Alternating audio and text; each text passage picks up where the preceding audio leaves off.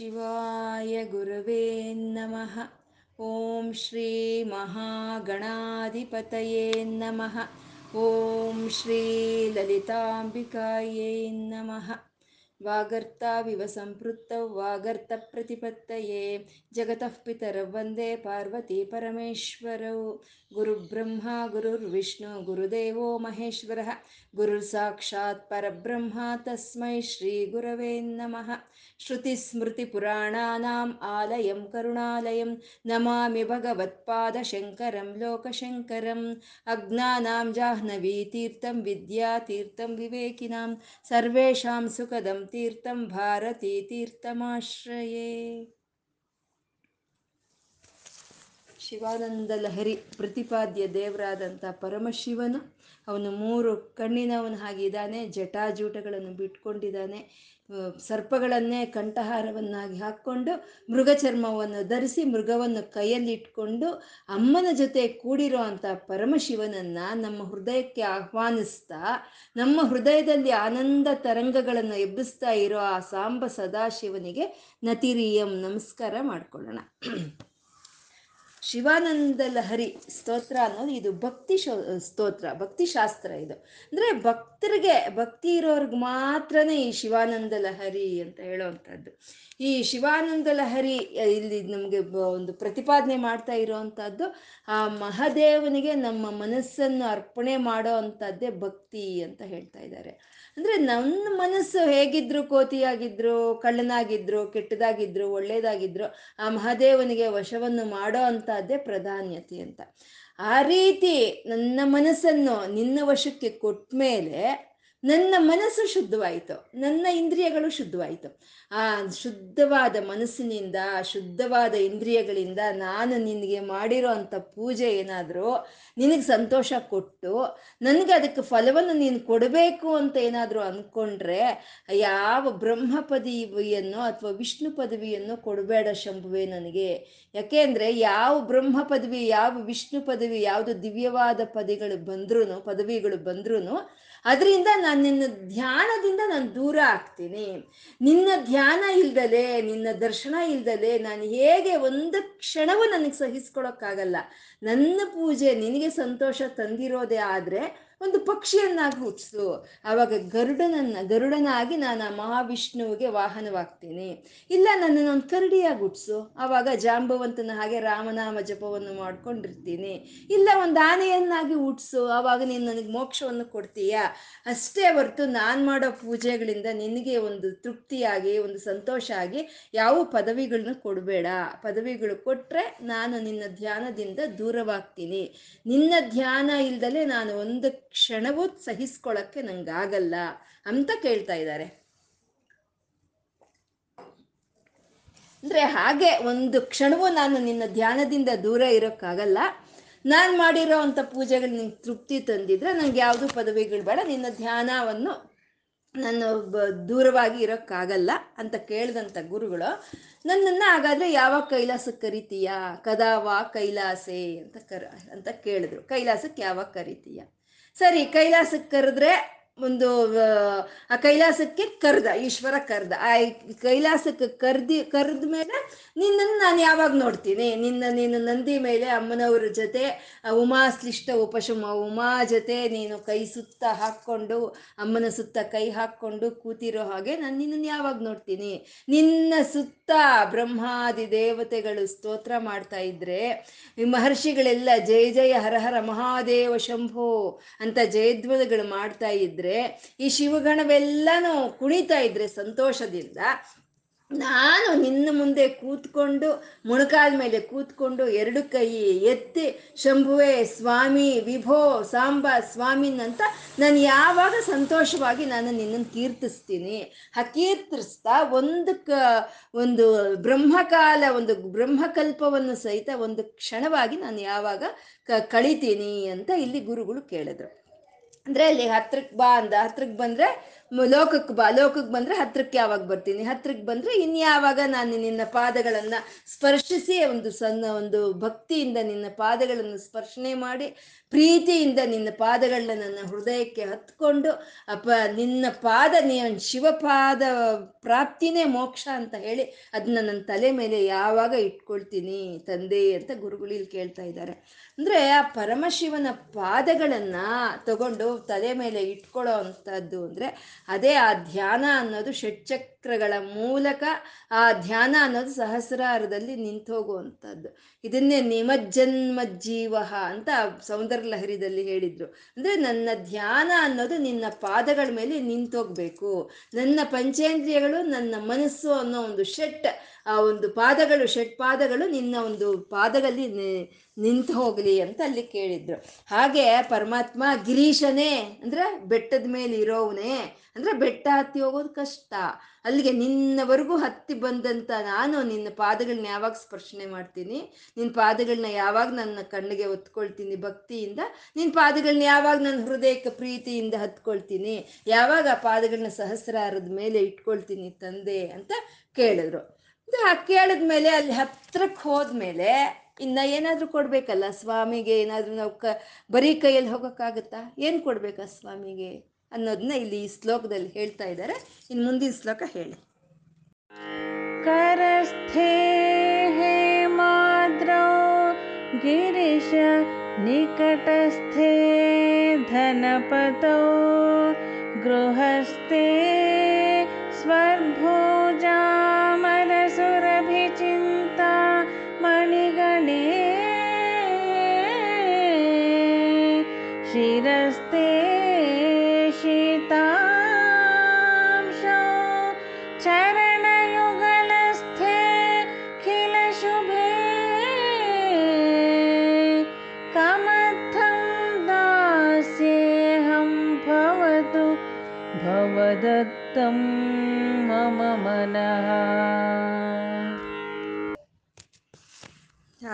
ರೀತಿ ಕೈಲಾಸಕ್ಕೆ ಹೋಗಿ ಆ ಪರಮ ಪಾದ ಪರಮಶಿವನ ಪಾದಗಳ ದರ್ಶನ ಮಾಡಿ, ಆ ಪಾದ ಸ್ಪರ್ಶೆ ಮಾಡಿದ ಮೇಲೆ ಹಂಗೇನಾದರೂ ಕೊಡಬೇಕಲ್ಲ?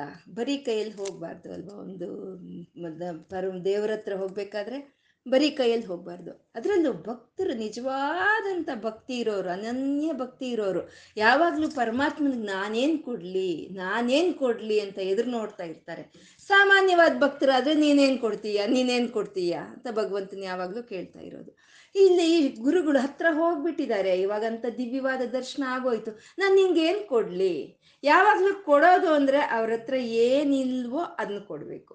ಯಾವುದು ಅಮೂಲ್ಯವಾಗಿರುತ್ತೋ ಅದನ್ನ ಕೊಡಬೇಕು. ಇವಾಗ ನಾನು ನಿನ್ಗೇನು ಕೊಡಲಿ ಪರಮಾತ್ಮ ಅಂತ ಕೇಳ್ತಾ ಇದ್ದಾರೆ. ಅದರಲ್ಲೂ ಉತ್ತಮವಾಗಿರೋ ಅಂಥದ್ದು ನಾವು ಗಿಫ್ಟ್ ಅಂತೀವಿ. ಆ ಗಿಫ್ಟ್ ಗೋಲ್ಡ್ ಗೋಲ್ಡ್ ಏನಾದರೂ ಗಿಫ್ಟ್ ಕೊಟ್ಟರೆ ಅದು ಅತ್ಯುತ್ತಮವಾಗಿರುವಂಥದ್ದಲ್ವ? ಹಾಗೆ ನಾನು ನಿನ್ಗೆ ಚಿನ್ನ ಕೊಡೋಣ ನಿನಗೆ ಹಾಗೆ ಅಂತಂದರೆ, ಕರಸ್ತೆ ಹೇಮಾದ್ರವು ಕೈಯಲ್ಲಿ ನೀನು ಆ ಹೇಮಾದ್ರಿಯನ್ನು ಕೈಯಲ್ಲಿ ಇಟ್ಕೊಂಡಿದೀಯ ಅಂದ್ರೆ ಹೇಮಾದ್ರಿ ಅಂತಂದ್ರೆ ಮೇರು ಪರ್ವತ. ಮೇರು ಪರ್ವತ ಅಂದ್ರೆ ಚಿನ್ನದ ಪರ್ವತ. ಆ ಮೇರು ಪರ್ವತಕ್ಕೆ ಚಿನ್ನದ ಪರ್ವತ ಅಂತಾನೆ ಹೇಳೋವಂಥದ್ದು ತಾರಕಾಸುರನ ಸಂಹಾರದ ಸಮಯದಲ್ಲಿ ನೀನು ಆ ಮೇರು ಪರ್ವತವನ್ನ ನಿನ್ನ ಕೈಯಲ್ಲಿ ಧನುಸ್ಸನ್ನಾಗಿ ಮಾಡ್ಕೊಂಡು ನಿನ್ನ ಕೈಯಲ್ಲಿ ಇಟ್ಕೊಂಡೆ. ಅಂದ್ರೆ ಆ ಚಿನ್ನದ ಪರ್ವತನೇ ನಿನ್ನ ಕೈಯಲ್ಲಿ ಇದೆ ಕರಸ್ತೆ ಹೇಮಾದ್ರು. ಅಂದಮೇಲೆ ನಾನು ಎಂಥ ಚಿನ್ನನಪ್ಪ ನೀನು ಕೊಡೋಕ್ಕಾಗುತ್ತೆ? ಕರಸ್ತೆ ಹೇಮಾದ್ರು. ಅಂತ ಚಿನ್ನ ನಿನ್ನ ಕೈಯಲ್ಲಿದೆ. ಹೋಗ್ಲಿ, ಏನಾದರೂ ದಕ್ಷಿಣೆ ಕೊಡೋಣ, ಏನಾದರೂ ಒಂದು ದುಡ್ಡು ಕಾಸು ಕೊಡೋಣ ಅಂತಂದ್ರೆ ಗಿರೀಶ ನಿಕಟಸ್ಥೆ ಧನಪಥವು ಆ ದನಕ್ಕೆ ಪತಿಯಾದಂಥ ಕುಬೇರನು ನಿನ್ನ ಹತ್ರನೇ ಇದ್ದಾನೆ. ಚಿನ್ನ ಅಂತೂ ಕೊಡೋಕ್ಕಾಗಲ್ಲ ಒಂದು ಬೆಟ್ಟದ ಬೆಟ್ಟದ ಚಿನ್ನ ನಿನ್ನ ಕೈಯಲ್ಲಿ ಇಟ್ಕೊಂಡಿದೀಯ. ಹೋಗ್ಲಿ, ದಕ್ಷಿಣೆ ಕೊಡೋಣ, ಒಂದು ಧನವನ್ನು ಕೊಡೋಣ ಅಂದ್ರೆ ಆ ಧನಪತಿ ನಿನ್ನ ಕಾಲ ಹತ್ರನೇ ಇದ್ದಾನೆ ಅಂತ ಹೇಳ್ತಾ ಇದ್ದಾರೆ. ಅಂದ್ರೆ ಈ ಕುಬೇರನು, ಅವನು ಮಹಾದೇವನಿಗೆ ಅತ್ಯಂತ ಒಂದು ಭಕ್ತನು ಅವನು. ಆ ಮಹಾದೇವನ ಮೆಚ್ಚಿಸಿ ಅವನೊಂದು ಪುಷ್ಪಕ ವಿಮಾನವನ್ನು ಪಡ್ಕೊಂಡಿರ್ತಾನೆ ಅವನು ಕುಬೇರನು. ಆ ಪುಷ್ಪಕ ವಿಮಾನವನ್ನು ಪಡ್ಕೊಂಡು ಅವನು ಲಂಕಾಪಟ್ಟಣದಲ್ಲಿ ಅವನು ಲಂಕೆಯನ್ನು ಆಳ್ತಾ ಇರ್ತಾನೆ. ಈ ಕುಬೇರನ ಮಲತಾಯಿ ಮಕ್ಕಳ ಮಕ್ಕಳ ಈ ರಾವಣಾಸುರ ಈ ಕುಂಭಕರ್ಣ ಇವರೆಲ್ಲನು. ಆ, ಅವ್ರೇನ್ ಮಾಡ್ತಾರೆ? ಕುಬೇರನ ಸೋಲ್ಸ್ಬಿಟ್ಟು ಆ ಪುಷ್ಪಕ ವಿಮಾನವನ್ನು ಕಿತ್ಕೊಂಡು ಲಂಕಾಪಟ್ಟಣವನ್ನು ಕಿತ್ಕೊಳ್ತಾರೆ. ಅವಾಗ ಏನು ಮಾಡ್ತಾನೆ ಕುಬೇರನು? ಅವನು ಮತ್ತೆ ಈಶ್ವರನ ಹತ್ರ ಹೋಗಿ ಧ್ಯಾನ ಮಾಡ್ತಾನೆ. ಮಾಡಿದಾಗ ಸರಿ, ನೀನು ಅಲ್ಲೂ ಇಲ್ಲೂ ಯಾಕಪ್ಪ ಇರ್ತೀಯ? ನನ್ನ ಮನೆ ಹತ್ರನೇ ನಿನ್ಗೊಂದು ಪಟ್ಟಣ ಕಟ್ಕೊಳಿಸ್ತೀನಿ ಅಂತ ಹೇಳಿ ಕೈಲಾಸ ಪರ್ವತದ ಹತ್ರನೇ ಅಲಕಾಪುರಿ ಅಂತ ಇದೀರಾ ಎಲ್ಲರೂ? ಅಲಕಾಪುರಿ ಅಂತ ಒಂದು ಪಟ್ಟಣ. ಆ ಅಲಕಾಪುರಿ ಪಟ್ಟಣದಕ್ಕೆ ಅವನ ಅಧಿಪತಿಯನ್ನಾಗಿ ಮಾಡಿ ಎಲ್ಲ ದನಕ್ಕೂ ಒಡಿನನ್ನಾಗಿ ಮಾಡ್ತಾನೆ ಕುಬೇರ್ನನ್ನ. ಅಂದ್ರೆ ಹತ್ರನೇ ಇದ್ದಾನೆ. ಚಿನ್ನ ಕೊಡೋಣ ಅಂದ್ರೆ ಬೆಟ್ಟದ ಬೆಟ್ಟದ ಚಿನ್ನವೇ ಕೈಯಲ್ಲಿದೆ. ದನ ಕೊಡೋಣ ಅಂದ್ರೆ ಆ ದನಕ್ಕೆಲ್ಲ ಅಧಿಪತಿಯಾದ ಕುಬೇರನು ನಿನ್ನ ಕಾಲತ್ರನೇ ಇದ್ದಾನೆ. ಗಿರೀಶ ನಿಕಟಸ್ಥೆ ಧನಪಥವು ಹಾಗಾಗಿ ನಾನು ನಿನಗೆ ದಕ್ಷಿಣೆ ದನ ಅಂತ ಯಾವುದು ಕೊಡೋಕ್ಕಾಗಲ್ಲ. ಗೃಹಸ್ಥೆ ಸ್ವರ್ಭೂಜಾಮರ. ಹೋಗ್ಲಿ, ಚಿನ್ನ ಕೊಡೋಕ್ಕಾಗ್ಲಿಲ್ಲ, ದನ ಕೊಡೋಕ್ಕಾಗ್ಲಿಲ್ಲ. ಏನ್ ನೀನೇನ್ ಕೇಳಿದ್ರೆ ಅದನ್ನ ಕೊಡೋಣ ಅಂತ ಅಂದ್ರೆ ಗೃಹಸ್ಥೆ ಸ್ವರ್ಭೂಜಾ ಮರ ಅಂದ್ರೆ ಸ್ವರ್ಭೂಜಾ ಮರ ಅಂದ್ರೆ ಸ್ವರ್ಗದಲ್ಲಿ ಇರುವಂತ ಗಿಡಗಳು ಅಂದ್ರೆ ಇದನ್ನೇ ಕಲ್ಪವೃಕ್ಷಗಳು ಅಂತ ಹೇಳ್ತಾರೆ. ನಿನ್ನ ಮನೆಯಲ್ಲಿ ಈ ಕಲ್ಪವೃಕ್ಷಗಳೆಲ್ಲ ಇದೆ. ಅದು ಈ ಕಲ್ಪವೃಕ್ಷಗಳೇನು ಬೇಡಿದ್ದನ್ನು ಕೊಡೋ ಅಂತವು ಈ ಕಲ್ಪವೃಕ್ಷಗಳು. ಅಷ್ಟೇನಂದ್ರೆ ಸುರಭಿ. ಸರ್ಬೂಜ ಮರ ಸುರಭಿ, ಸುರಭಿನೂ ಇದೆ ಅಂದ್ರೆ ಕಾಮಧೇನುವು. ಆ ಕಾಮಧೇನುವು ಏನು ಕೇಳಿದ್ರೆ ಅದನ್ನ ಕೊಡೋ ಅಂತದ್ದು ಆ ಕಾಮಧೇನುವು. ಆ ಕಲ್ಪವೃಕ್ಷಗಳಿದೆ, ಕಾಮಧೇನುವು ಇದೆ. ಮತ್ತೆ ಚಿಂತಾಮಣಿ ಆ ಚಿಂತ, ಚಿಂತಾಮಣಿ ಅಂತಂದ್ರೆ ನಾವು ಏನು ಚಿಂತನೆಯನ್ನು ಮಾಡ್ತೀವೋ ಅದನ್ನ ಕೊಡೋ ಅಂತ ಚಿಂತಾಮಣಿ. ಈ ಕಲ್ಪವೃಕ್ಷಗಳು, ಈ ಕಾಮಧೇನು, ಈ ಚಿಂತಾಮಣಿ ಎಲ್ಲ ನಿನ್ನ ಮನೆಯಲ್ಲೇ ಇದೆಯಪ್ಪ. ದ, ಬ, ಚಿನ್ನ ಕೊಡೋಕ್ಕಾಗಲ್ಲ, ಕೈಯಲ್ಲೇ ಬೆಟ್ಟ, ಬೆಟ್ಟವನ್ನೇ ಇಟ್ಕೊಂಡಿದೀಯ. ದನ ದಕ್ಷಿಣೆ ಕೊಡೋಣ ಅಂದ್ರೆ ಅದು ನಿನ್ನ ಪಾದದ ಹತ್ರನೇ ಆ ಕುಬೇರ ಇದ್ದಾನೆ. ಇನ್ನ ಬೇಡಿದ್ದನ್ನು ಕೊಡೋ ಅಂತ ಕಲ್ಪವೃಕ್ಷ, ಕಾಮಧೇನು, ಚಿಂತಾಮಣಿ ನಿನ್ನ ಮನೆಯಲ್ಲೇ ಇದೆ. ಆ ಚಿಂತಾ ನಿನ್ನ ಮನೆ ಅಸಂಖ್ಯವಾಗಿದೆ ಅಸಂಖ್ಯವಾದಂಥ ಕಲ್ಪವೃಕ್ಷಗಳು, ಅಸಂಖ್ಯವಾದಂಥ ಸುರಭಿಗಳು, ಅಸಂಖ್ಯವಾದಂಥ ಚಿಂತಾಮಣಿಗಳು ಇದೆ. ನೀನೇ ಏನೋ ದಯೆ ತೋರಿಸಿ ಆ ಸ್ವರ್ಗ ಲೋಕಕ್ಕೂ ಆ ಲೋಕಕ್ಕೂ, ಈ ಲೋಕಕ್ಕೂ ಅಂತ ಎರಡೆರಡು ಕಳಿಸಿದೀಯ. ಆದ್ರೆ ನಿನ್ನ ಹತ್ರ ಆ ಕಾಮಧೇನು ಆ ಕಲ್ಪವೃಕ್ಷ, ಆ ಚಿಂತಾಮಣಿಗಳು ನಿನ್ನ ಹತ್ರ ಇದೆ ಬೇಡಿದ್ದನ್ನೆಲ್ಲ ಕೊಡೋ ಅಂಥದ್ದು ಅವಿರ್ಬೇಕಾದ್ರೆ ನಾನು ಇನ್ನೇನಪ್ಪ ನಿನಗೆ ಕೊಡೋಕ್ಕಾಗತ್ತೆ ನೀನೇನು ಬೇಡೋಕ್ಕಾಗತ್ತೆ ನಾನು ಇನ್ನೇನು ಕೇಳೋಕ್ಕ ಕೊಡೋಕ್ಕಾಗತ್ತೆ ನಿನಗೆ ಅಂತ. ಮತ್ತೆ ಒಂದು ಸ್ವಲ್ಪ ಪೈತ್ಯ ಇರುತ್ತೆ. ಈ ಮದುವೆ ಆದ ಹೊಸದಲ್ಲಿ ಗಂಡ ಏನು ಮಾಡ್ತಾನೆ, ನಿನ್ಗೇನು ಬೇಕೋ ಹೇಳೋ ನಾನು ತಂದ್ಕೊಡ್ತೀನಿ ಅಂತಾನೆ. ಬೇಕಾದ್ರೆ ಚಂದ್ರ ಬೇಕಾ? ಹೇಳು, ತಂದ್ಕೊಟ್ಟು ನಿನ್ನ ಮುಡಿಯಲ್ಲಿ ಇಡ್ತೀನಿ ಅಂತ ಹೇಳ್ತಾನೆ. ಮದುವೆ ಆಗ ಹೊಸದಲ್ಲಿ, ಅದೊಂದು ಪೈತ್ಯದ ಒಂದು ಮಾತು. ಹಾಗೆ ಚಂದ್ರನೇನಾದ್ರೂ ಕೊಡೋಣ ನಾನು ನಿನಗೆ ಅಂತಂದ್ರೆ, ಶಿರಸ್ತೆ ಶೀತಾಂಶವು, ನಿನ್ನ ತಲೆಯಲ್ಲೇ ಆ ಚಂದ್ರನ ಇಟ್ಕೊಂಡಿದೀಯ ನೀನು. ಚಿನ್ನ ಇದೆ ಕೈಯಲ್ಲಿ ದನಪತಿ ಕಾಲತ್ರ ಇದ್ದಾನೆ. ಬೇಡಿದ್ದೆಲ್ಲ ಕೊಡೋ ಕಲ್ಪವೃಕ್ಷಗಳು ಕಾಮಧೇನುವು ಇದೆ. ಮತ್ತೆ ಆ ಚಂದ್ರನ ನಿನ್ನ ಮುಡಿಯಲ್ಲೇ ಇಟ್ಕೊಂಡಿದೀಯಾ? ಚರಣ ಯುಗಲಸ್ತೆ ಕಿಲ ಶುಭೆ. ಹೋಗ್ಲಿ, ನಾನೇನಾದ್ರೂ ನಿನ್ಗೆ ಮಂಗಳವನ್ನುಂಟು ಮಾಡೋಣ ಅಂತ ಅಂದ್ರೆ ನಿನ್ನ ಪಾದದಡಿ ಹತ್ರ ಎಲ್ಲಾ ಶುಭಗಳು ಬಿದ್ದಿವೆ ಅಲ್ಲಿ. ಚರಣ ಕಿಲಶುವೆ. ಕಿಲ ಶುಭೆ ಎಲ್ಲ ಮಂಗಳವು ನಿನ್ನ ಪಾದದ ಹತ್ರನೇ ಇದೆ. ಹೋಗ್ಲಿ ಅಂದ್ರೆ ಶಿವನೇ, ನಿನ್ನ ಹೆಸರಲ್ಲೇ ಆ ಮಂಗಳ ಅನ್ನೋದಿದೆ. ಶಿವ, ಮಂಗಳ ಸ್ವರೂಪನು ನಿನ್ನ. ನಿನ್ನ ರೂಪದ ನಿನ್ನ ಒಂದು ನಾಮದಲ್ಲೇ ಮಂಗಳ ಅನ್ನೋದಿದೆ. ಅಂದಮೇಲೆ ನಾನು ಇನ್ನೇನಪ್ಪ ನಿನಗೆ ಒಂದು ಮಂಗಳವನ್ನು ಉಂಟು ಮಾಡೋಕ್ಕಾಗುತ್ತೆ? ಗಿರೀಶನೇ ಅಂತ ಇಲ್ಲಿ ಕೇಳ್ತಾ ಇದ್ದಾರೆ. ಒಂದು ಚಿನ್ನ ಕೊಡೋಕ್ಕಾಗಲ್ಲ. ಅದು ನಿನ್ನ ಕೈಯಲ್ಲೇ ಇದೆ. ದುಡ್ಡು ಕೊಡೋಕ್ಕಾಗಲ್ಲ. ದಕ್ಷಿಣೆ ಕೊಡೋಕ್ಕಾಗಲ್ಲ. ನಾನು ಇಲ್ಲಿವರೆಗೂ ಕೈಲಾಸದವರೆಗೂ ಬಂದಿದ್ದೀನಿ. ನಿನ್ನ ದರ್ಶನ ನನಗೆ ಮಾಡಿಸಿದೀಯ. ನಿನ್ನ ಪಾದ ಸ್ಪರ್ಶೆಯನ್ನು ಮಾಡಿದ್ದೀನಿ ನಾನು. ನಿನಗೆ ದುಡ್ಡು ಕೊಡೋಕ್ಕಾಗಲ್ಲ. ಬಂಗಾರ ಕೊಡೋಕ್ಕಾಗಲ್ಲ. ನೀನು ಹೋಗ್ಲಿ, ಏನಾದರೂ ಬೇಡ್ತೀಯ? ನಿನ್ಗೆ ನಂಗೆ ಕೊಡೋಣ ಅಂದರೆ ನೀನು ಅಂಥ ಕಲ್ಪವೃಕ್ಷಗಳೆಲ್ಲ ನಿನ್ನ ಹತ್ರನೇ ಇದೆ. ಆ ಚಂದ್ರನ ಮುಡಿಯಲ್ಲಿ ಇಟ್ಕೊಂಡಿದೀಯ. ಎಲ್ಲ ಶುಭಗಳು ನಿನ್ನ ಪಾದದ ಹತ್ರನೇ ಇರಬೇಕಾದ್ರೆ ನಾನು ನಿನ್ಗೆ ಏನಪ್ಪ ಕೊಡೋಕ್ಕಾಗುತ್ತೆ? ಕಮರ್ತಂ ದಾಸ್ಯೇ ಹಂಬವತು ಏನು ಕೊಟ್ಟು ನಾನು ನಿನಗೆ ದಾಸ್ಯತ್ವ ಮಾಡ್ಲಿ ತಂದೆ ಮಹಾಶಿವನೇ ಅಂತ ಕೇಳ್ತಾ ಇದ್ದಾರೆ. ಒಂದಿಲ್ಲಪ್ಪ ನಿನ್ನ ಹತ್ರ. ನಾನು ಇವಾಗ ಗಮನಿಸ್ಕೊಂಡೆ ಒಂದಿಲ್ಲ ನಿನ್ನ ಹತ್ರ. ಅದನ್ನ ಕೊಡ್ತೀನಿ. ಅದು ಏನು ನಿನ್ನ ಹತ್ರ ಇಲ್ಲ ಅಂದ್ರೆ ಭವದರ್ಥಂ ಮಮ ಮನಃ. ನನ್ನ ಮನಸ್ಸು ನಿನ್ನ ಹತ್ರ ಇಲ್ಲ, ಅದನ್ನ ನಾನು ಕೊಡ್ತೀನಿ ಅಂತ ಇಲ್ಲಿ ಗುರುಗಳು ಕೇಳ್ತಾ ಇದ್ದಾರೆ. ಎಂಥ ಒಂದು ಭಾವನೆ ಅಲ್ವಾ? ನನ್ನ ಮನಸ್ಸಿಲ್ಲ. ಹೇಗೆ ಗೊತ್ತಾಯ್ತು ನಿನಗೆ ಅಂತಂದ್ರೆ ಇಷ್ಟು ದಿನದ ಅನುಭವ, ಇಷ್ಟು ದಿನದ ಅನುಭವ. ಅವನ ಮನಸ್ಸು ಹತ್ರ ಇದ್ದಿದ್ರೆ ಇಷ್ಟು ಜನ್ಮಗಳು ನಮ್ಗೆ ಯಾಕೆ ಬರ್ತಾ ಇತ್ತು? ಮಹಾದೇವನಿಗೆ ನಮ್ಮ ಮನಸ್ಸು ಕೊಟ್ಟಿದ್ರೆ ನಾನು ಇಲ್ಲಿವರೆಗೂ ನನ್ನ ಮನಸ್ಸು ನಿನಗೆ ಕೊಟ್ಟಿಲ್ಲ. ಹಾಗಾಗಿ ಇವಾಗ ನನ್ನ ಮನಸ್ಸು ನಿನಗೆ ಕೊಡ್ತೀನಿ. ಅದೊಂದೇ ನಿನ್ನ ಹತ್ರ ಇಲ್ಲ. ಮಮ ಮನಃ ಅಂತ ಇಲ್ಲಿ ಕೇಳ್ತಾ ಇದ್ದಾರೆ. ಅಂದರೆ ಪರಮಾತ್ಮನಿಗೆ ನಾವು ಒಂದು ಬೆಳ್ಳಿಯಾಗಿ, ಒಂದು ಬಂಗಾರವಾಗಲಿ, ಒಂದು ದುಡ್ಡಾಗಲಿ, ಏನೋ ಒಂದು ಬೇಡಿದ್ದನ್ನು ಕೊಡೋಣ ಅಂದರೂ, ಒಂದು ಶುಭವನ್ನು ಮಾಡೋಣ ಅಂದರೂ, ಎಲ್ಲ ಅವನ ಹತ್ರ ಇದೆ. ಅವನು ಪರಿಪೂರ್ಣನವನು. ನಿತ್ಯ ತೃಪ್ತನ. ಅವನಿಗೇನು ನಾವು ಕೊಡೋದು? ನೀ, ತೃಪ್ತಿ ಇಲ್ದಲೇ ಇರೋರಿಗೆ ಬೇಕಾದ್ರೆ ನಾವೇನಾದ್ರೂ ಕೂಡ, ಕೊಟ್ಟು ತೃಪ್ತಿ ಪಡಿಸ್ಬೋದು. ಅನಿತ್ಯ ತೃಪ್ತನು, ಪರಿಪೂರ್ಣನು, ಎಲ್ಲವೂ ತನ್ನತ್ರನೇ ಇಟ್ಕೊಂಡಿರೋ ಅಂಥವ್ ನಾವಿನ್ನೇನು ಕೊಡೋಕ್ಕಾಗುತ್ತೆ? ಮಮ ಮನಃ, ನಮ್ಮ ಮನಸ್ಸೊಂದು ಕೊಟ್ಟರೆ ಸಾಕು, ಅವನು ತಗೊಳ್ಳೋದಕ್ಕೆ ಯಾವಾಗಲೂ ಸಿದ್ಧವಾಗಿರ್ತಾನೆ ಅಂತೆ ಅಂದರೆ ಹಾಗೆ ನಮ್ಮ ಮನಸ್ಸು ಕೊಟ್ಟರೆ ತಗೊಳ್ಳೋದಕ್ಕೆ ಸಿದ್ಧವಾಗಿರೋದು ಈ ಪ್ರಪಂಚದಲ್ಲಿ ಮಹಾದೇವನು ಮಾತ್ರನೇ. ನಮ್ಮ ಮನಸ್ಸು ಕೊಟ್ಟರೆ ತಗೊಳ್ಳೋನು ಅವನೊಬ್ಬನೇ ಮಹಾದೇವನೇ. ಈ ಪ್ರಪಂಚದಲ್ಲಿ ಯಾರೇ ಆಗಬಹುದು ನನ್ನ ಮನ್ಸು ಕೊಡ್ತೀನಿ ತಗೋ ಅಂದರೆ ನಿನ್ನ ಕೆಲ್ಸಕ್ಕೆ ಬಾರ್ದಿದ್ದ ಮನ್ಸು ನನಗೆ ಯಾಕೆ? ಏನು ನಿನ್ನನ್ನು ಕೊಡ್ತೀಯೋ ಹೇಳು ಅಂತಾರೆ ಅಲ್ವಾ? ಅಂತಾರೆ, ಮಹಾದೇವನೇ ಮನಸ್ಸು ಕೊಟ್ಟರೆ ಸಾಕು ಅಂತ ಹೇಳೋವಂಥ ಮಹಾದೇವನೇ. ನಾವು ಮನಸ್ಸು ಕೊಟ್ಟರೆ ಅವನು ಎಷ್ಟು ಕೊಡ್ತಾನೆ ರೀ, ಅವನು ಎಷ್ಟು ಕೊಡ್ತಾನೆ ರೀ, ಅಷ್ಟು ಅವನು ಕೊಡ್ತಾನೆ. ಅಂಥ ಮಹಾದೇವನಿಗೆ ನಾವು ಮನಸ್ಸು ಕೊಡ್ದಲೆ ಅಲ್ಲಿ ಇಲ್ಲಿ ಅಲ್ಲಿ ಇಲ್ಲಿ ಕೆಲ್ಸಕ್ಕೆ ಬಾರ್ದಲೇ ಇರೋ ಕಡೆ ನಮ್ಮ ಮನಸ್ಸನ್ನ ಬಿಸಾಕ್ಕೊಳ್ತಾ ಇದ್ದೀವಿ ಅಲ್ವಾ ನಾವು? ಅದು ಅವ್ರಿಗೂ ಕೆಲ್ಸಕ್ಕೆ ಬಾರ್ದಲೇ ವಿಷಯಗಳನ್ನ ನಮ್ಮ ಮನಸ್ಸನ್ನ ಕೊಡೋವಂಥದ್ದು ಅಂದರೆ ಸಮುದ್ರದ ಮೇಲೆ ನೀರು ಸುರಿದಂಗೆನೆ. ಸಮುದ್ರ ಮೇಲೆ ಸಮುದ್ರ ಮೇಲೆ ನೀರು ಸುರಿದ್ರೆ ಏನು ಪ್ರಯೋಜನ ಅಲ್ವಾ? ಕೆಲ್ಸಕ್ಕೆ ಬಾರ್ದಲೇ ಇರೋ ಅಂಥ ಒಂದು ವಿಷಯಗಳ ಮೇಲೆ ನಮ್ಮ ಮನಸ್ಸು ಬಿಸಾಕ್ಕೊಳ್ಳೋದಕ್ಕಿಂತ ಆ ಶುದ್ಧವಾದ, ನಿರ್ಮಲವಾದ ಮಹಾದೇವನಿಗೆ ನಮ್ಮ ಮನಸ್ಸು ಅರ್ಪಣೆ ಮಾಡಿದ್ರೆ ನಮಗಿನ್ನೆಷ್ಟು ಒಂದು ಆನಂದ ಆಗ್ಬೋದು ಅಲ್ವಾ? ಆದರೆ ಆ ಮನಸ್ಸು ಕೊಡೋದಕ್ಕೆ ನಮಗೆ ಇದು ಆಗ್ತಾ ಇರೋ ಅಂಥದ್ದಲ್ಲ ಅಲ್ವಾ?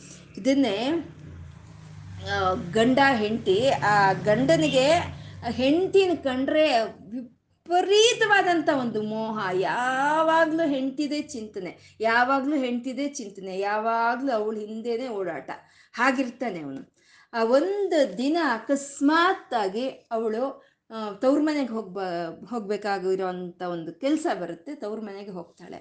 ಇವನು ಕೈ ಕಾಲು ಆಡಲ್ಲ ಹೆಂಡತಿ ಇಲ್ಲ ಮನೆಯಲ್ಲಿ, ಕೈ ಕಾಲು ಆಡಲ್ಲ ಏನು ಮಾಡ್ತಾನೆ? ರಾತ್ರಿ ಆಗುತ್ತೆ, ಕತ್ಲು ಹೊರಡ್ತಾನೆ. ಹಾಗೆ ಆ ಕತ್ಲಲ್ಲೇ ಹೊರಡ್ತಾನೆ, ಕಾಣಿಸ್ತಾ ಇಲ್ಲ ಜೊರೋ ಅಂತ ಮಳೆ ಸುರಿತಾ ಇದೆ, ಗಾಳಿ ಬೀಸ್ತಾ ಇದೆ, ಮರಗಳೆಲ್ಲ ಹುರುಳಿ ಬೀಳ್ತಾ ಇದೆ. ಆ ಬಿದ್ದಿರೋ ಮರಳುಗಳೇ, ಮರಳ ಮರದ ರೊಂಬೆಗಳೆಲ್ಲ ತರ್ಚ್ಕೊಂಡು ರಕ್ತ ಸುರಿತಾ ಇದೆ ಮೈಯಲ್ಲೆಲ್ಲ. ಆ ಮಳೆಯಲ್ಲಿ ಈಜಾಡ್ಕೊಂಡು ಹೋಗ್ತಾನೆ ಹೆಂಡತಿ ಮನೆ ಹತ್ರ, ಪಕ್ಕದ ಊರಲ್ಲಿರೋ ಹೆಂಡತಿ ಮನೆ ಹತ್ರಕ್ಕೆ ಹೋಗ್ತಾನೆ. ಹೋಗಿ ಅಲ್ಲೊಂದು ಬಳ್ಳಿ ಒಂದು ಒಂದು ನೇತಾಡ್ತಾ ಇರುತ್ತೆ. ಆ ಬಳ್ಳಿನ ಹಿಡ್ಕೊಂಡು ಆ ಗೇಟ್ ಹತ್ತಿ ಹಿಡಿದು ಹೆಂಡತಿ ಹತ್ರ ಹೋಗ್ತಾನೆ. ಇವನ ಅವತಾರ ನೋಡಿ ಹೆಂಡತಿ ಹೇಳ್ತಾಳೆ ಇದೇನಿದು ಮಾನವ ಮಾತ್ರಳಾದ ನನಗೋಸ್ಕರ ಇಷ್ಟು ಮೋಹವ, ಇಷ್ಟು ನೀನು ಒಂದು ರಕ್ತ ಸುರಿತಾ ಇದ್ದೆ. ಇಂಥ ಮಳೆಯಲ್ಲಿ, ಇಂಥ ಕತ್ಲಲ್ಲಿ ನೀನು ಈಜ್ಲಾಡ್ಕೊಂಡಿದ್ದು ಬಂದಿದೀಯಲ್ವಾ ನೀನು? ಇಷ್ಟಕ್ಕೂ ನೀನು ಒಂದು ಬಳ್ಳಿಯನ್ನ ಆಧಾರವಾಗಿ ಅದು ಮಾಡ್ಕೊಂಡು ನೀನು ಗೇಟ್ ಹತ್ತು ಬಂದಿಯಲ್ಲ, ಅದೇನು ಅಂದ್ಕೊಂಡಿದೀಯ ಬಳ್ಳಿ ಅಂದ್ಕೊಂಡಿದೀಯ ಅದು ಹಾವು. ಹಾವು ನೇತಾಡ್ತಾ ಇದ್ರೆ ಹಾವನ್ನೇ ಬಳ್ಳಿ ಅಂತ ಅಷ್ಟು ಪ್ರಜ್ಞೆ ಇಲ್ಲ ಅವನಿಗೆ. ಹಾಗೆ ಹೋಗಿ ನೀನು ಬಂದಿದೀಯಲ್ವಾ? ಇದರಲ್ಲಿ ಈ ನನ್ನ ಮೇಲೆ ತೋರಿಸಿದಂಥ ಒಂದು ಮೋಹದಲ್ಲಿ ಅರ್ಧ ಪಾಲಷ್ಟು ನೀನು ಆ ಭಗವಂತನಿಗೆ ಕೊಟ್ಟರೆ ನೀನು ಧನ್ಯನಾಗ್ತೀಯಾ ಅಂತ ಹೆಂಡತಿ ಹೇಳಿದ್ರೆ ಆ ತಕ್ಷಣವೇ ಅರ್ಧ ಪಾಲಲ್ಲ ಪೂರ್ತಿ ಮನಸ್ಸನ್ನ ಭಗವಂತನಿಗೆ ಕೊಡ್ತೀನಿ ಅಂತ ಕೊಟ್ಟು ಅವನೇ ತುಳಸಿದಾಸನಾಗೋದ ಅವನೇ ತುಳಸಿದಾಸ ಆಗಿ ಆ ಮೋಕ್ಷ ಪ್ರಾಪ್ತಿಯನ್ನು ಪಡ್ಕೊಂಡ ಅಲ್ವಾ ಅಂತ ಹಾಗೆ ಆ ಮನಸ್ಸು ಆ ಮನಸ್ಸು ಮನಸ್ಸು ಕೊಟ್ರೆ ಸಾಕು. ಈ ಪ್ರಪಂಚದಲ್ಲಿ ಇರೋ ಅಂಥ ಯಾವ ಲೌಕಿಕವಾದಂಥ ಪದಾರ್ಥಗಳು ಆ ಮಹಾದೇವನಿಗೆ ಬೇಕಾಗಿಲ್ಲ. ದುಡ್ಡು ಬೇಕಾಗಿಲ್ಲ, ಬಂಗಾರ ಬೇಕಾಗಿಲ್ಲ, ಇನ್ನೊಂದು ಬೇಕಾಗಿಲ್ಲ, ಮತ್ತೊಂದು ಬೇಕಾಗಿಲ್ಲ ಅವ್ನಿಗೆ ಬೇಕಾಗಿರೋದು ಒಂದು ಮನಸ್ಸು ನಮ್ಮ ಮನ್, ನಮ್ಮ ಮನಸ್ಸೊಂದು ಅವನಿಗೆ ಕೊಟ್ಟರೆ ಅವನು ಎಲ್ಲವನ್ನು ನಮಗೆ ಕೊಡ್ತಾನೆ ಅನ್ನೋದನ್ನ ಗುರುಗಳು ಈ ಶ್ಲೋಕದಲ್ಲಿ ನಮಗೆ ತಿಳಿಸ್ತಾ ಇದ್ದಾರೆ. ಇನ್ನು ಮುಂದಿನ ಶ್ಲೋಕ ಹೇಳಿ. ಸಾರೂಪ್ಯಂ ತವ ಪೂಜನೆ ಶಿವ सङ्कीर्तने सा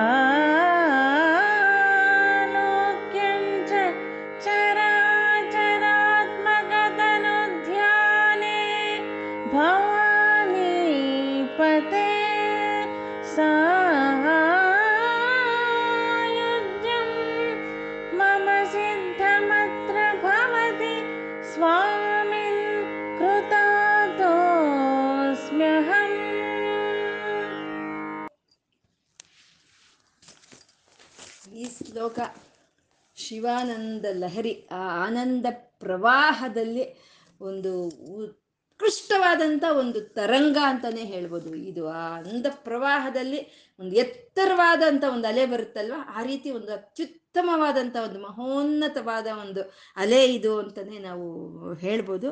ಅಂಥ ಒಂದು ಶ್ಲೋಕ ಇದು. ಇದು ನಿತ್ಯ ಪಾರಾಯಣವನ್ನು ಮಾಡ್ಕೊಳ್ಳೋ ಶ್ಲೋಕ ಇದು. ಪರ, ಬ, ಪರಮಶಿವನು ಕೈಲಾಸಕ್ಕೆ ಬಾ ಅಂತ ಕರೆದ. ಕೈಲಾಸಕ್ಕೆ ಹೋದ್ವಿ. ಅದು ಸಾಲೋಕ್ಯ ಮುಕ್ತಿ ಅಂತ. ಸರಿ, ಕಾಣಿಸ್ತಾ ಇಲ್ಲ ನಿನ್ನ ಪಾದಗಳು ಕಾಣಿಸ್ತಾ ಇಲ್ಲ, ನಿನ್ನ ಹತ್ರಕ್ಕೆ ಬರ್ತೀನಿ ಅಂತ ಅಂದ. ಅದು ಹೋಗಿದ್ದು, ಅದು ಸಾಮೀಪ್ಯ ಆಯಿತು. ಆ ಹತ್ರಕ್ಕೆ ಹೋದ್ರೆ ಆ ವಿಶ್ವರೂಪನಾದ ಪರಮೇಶ್ವರನು ಅಮ್ಮನ ಜೊತೆ ಕೂಡಿರೋ ಅಂತ ಆ ಉಮಾಶ್ಲಿಷ್ಟ ವಪುಷಂ ಆದ ಪರಮಾತ್ಮನು ಸಂಪೂರ್ಣ ಕಾಣಿಸ್ದ. ಅದು ಸಾರೂಪ್ಯ ಮುಕ್ತಿ ಅಂತ. ಆ ಹೋಗಿ ಅಲ್ಲಿ ಆ ಶಿವನೇ ಶಂಭುವೆ ಶಂಭುವೇ, ಸಾಂಬನೆ ಅಂತ ಹೇಳಿ ಸಂತೋಷವಾಗಿ ಬ್ರಹ್ಮಕಲ್ಪಗಳಲ್ಲಿ ಕಳೆಯೋ ಅಂಥದ್ದು ಅಂದರೆ ಅದೇ ಸಾಯುಜ್ಯ ಪದವಿ ಅಂತ. ಈ ನಾಲ್ಕು ವಿಧವಾದಂಥ ಒಂದು ಮೋಕ್ಷದ ಪದವಿಗಳು ನಾಲ್ಕು ಪದಗಳು ಸಾರೂಪ್ಯ, ಸಾಮೀಪ್ಯ, ಸಾಲೋಕ್ಯ, ಸಾಯುಜ್ಯ ಅಂತ ಹೇಳೋದು. ಈ ತತ್ವವನ್ನ ಗುರುಗಳು ಈ ಶ್ಲೋಕದಲ್ಲಿ ಕವಿತ್ವವನ್ನ ಆ ತತ್ವವನ್ನ ಎರಡು ಸೇರಿಸಿ ಇಲ್ಲಿ ಕೊಡ್ತಾ ಇದ್ದಾರೆ. ಈ ಶ್ಲೋಕದ ಮೂಲಕ ನಮಗೆ ಕೊಡ್ತಾ ಇದ್ದಾರೆ. ಕವಿತ್ವ ಅಂತಂದ್ರೆ ಅದು ನೇರವಾಗಿ ಅರ್ಥ ಆಗೋದಿಲ್ಲ. ಇವಾಗ ನಾವು ನೇರವಾಗಿ ಹೇಳ್ಕೊಂಡ್ವಲ್ಲ, ನೇರವಾಗಿ ಅಲ್ಲಿ ಹೋದ್ರೆ ಸಾಲೋಕ್ಯ ಅಲ್ಲಿ ನೋಡಿದ್ರೆ ಸಾರೂಪ್ಯ ಅಂತ. ಅಂದ್ರೆ ಹಂಗೆ ಹೇಳಿದ್ರೆ ಹಂಗೆ ಅರ್ಥ ಆಗೋದ್ರೆ ಅದು ಕವಿತ್ವ ಅಲ್ಲ ಅದನ್ನ ವಾಕ್ಯ ಅಂತ ಹೇಳ್ತಾರೆ. ಅದು ಆಲೋಚನೆ ಮಾಡ್ತಾ ಇದ್ರೆ ಆ ರಸ ಅನ್ನೋದು ಊರ್ತಾ ಇರಬೇಕು. ಆಲೋಚನೆ ಮಾಡ್ತಾ ಇದ್ರೆ ರಸ ಅನ್ನೋದು ಊರ್ತಾ ಇದ್ರೆ ಅದನ್ನೇ ಕವಿತ್ವ ಅಂತ ಹೇಳ್ತಾರೆ. ಅದು ಅದು ಹೇಗೆ ಅಂದ್ರೆ ಇವತ್ತು ಈ ಕ್ಷಣಕ್ಕೆ ನಾವು ಆ ಒಂದು ಶ್ಲೋಕವನ್ನು ಇಟ್ಕೊಂಡು ಆಲೋಚನೆ ಮಾಡ್ತಾ ಇದ್ರೆ ಅದರಿಂದ ಬರುವಂತ ಒಂದು ರಸವೇ ಒಂದು ರೀತಿ ಇರುತ್ತೆ. ಇದೇ ಶ್ಲೋಕವನ್ನು ನಾಳೆ ತಗೊಂಡು ನಾಳೆ ಆಲೋಚನೆ ಮಾಡ್ತಾ ಇದ್ರೆ ಇನ್ನೊಂದು ರಕವಾದ ಒಂದು ರಸವನ್ನು ಒಂದು ಉತ್ಪನ್ನ ಮಾಡೋ ಅಂತದನ್ನೇ ಕಾವ್ಯ ಅಂತ ಹೇಳೋದು, ಅದನ್ನೇ ಕವಿತೆ ಅಂತ ಹೇಳ್ತವೆ. ಅದೇ ರಸಾನಂದ ಒಂದು ಇದು ಅಂತ ಹೇಳೋ ಅಂಥದ್ದು ಹಾಗೆ ಆ ತತ್ವವನ್ನ, ಆ ಒಂದು ಕವಿತ್ವವನ್ನ ಎರಡು ಸೇರಿಸಿ ಗುರುಗಳು ಈ ಶ್ಲೋಕದಲ್ಲಿ ಹೇಳ್ತಾ ಇರೋವಂಥದ್ದು. ಸಾರೂಪ್ಯ, ಸಾಮೀಪ್ಯ, ಸಾಲೋಕ್ಯ ಮುಕ್ತಿಗಳು. ಮತ್ತೆ ಸಾಯುಜ್ಯ ಅನ್ನೋದು ನಾಲ್ಕು ಮುಕ್ತಿಗಳು, ನಾಲ್ಕು ಮೋಕ್ಷಗಳು ಇವು. ಈ ಸಾರೂಪ್ಯ, ಸಾಲೋಕ್ಯ, ಸಾಮೀಪ್ಯ ಅನ್ನೋದು ಸಗುಣ ಬ್ರಹ್ಮದ ಆರಾಧನೆಯಿಂದ ಸಿಕ್ಕ ಸಿಕ್ಕಿರೋ ಅಂಥದ್ದು ಅಂದರೆ ಆ ಪರತತ್ವವನ್ನ ನಾಮ ರೂಪ ಇಲ್ದಲೇ ಇರೋವಂಥ ಪರತತ್ವವನ್ನ, ಆ ಚೈತನ್ಯವನ್ನ ನಾವು ಒಂದು ನಾಮ ರೂಪವಾಗಿ ನಾವು ಒಂದು ಆರಾಧನೆ ಮಾಡಿದ್ರೆ ನಮ್ಗೆ ಸಿಕ್ಕೋ ಅಂಥವೇ ಸಾರೂಪ್ಯ, ಸಾಮೀಪ್ಯ, ಸಾಲೋಕ್ಯ ಪದವಿ, ಪದವಿಗಳು ಅನ್ನೋದು.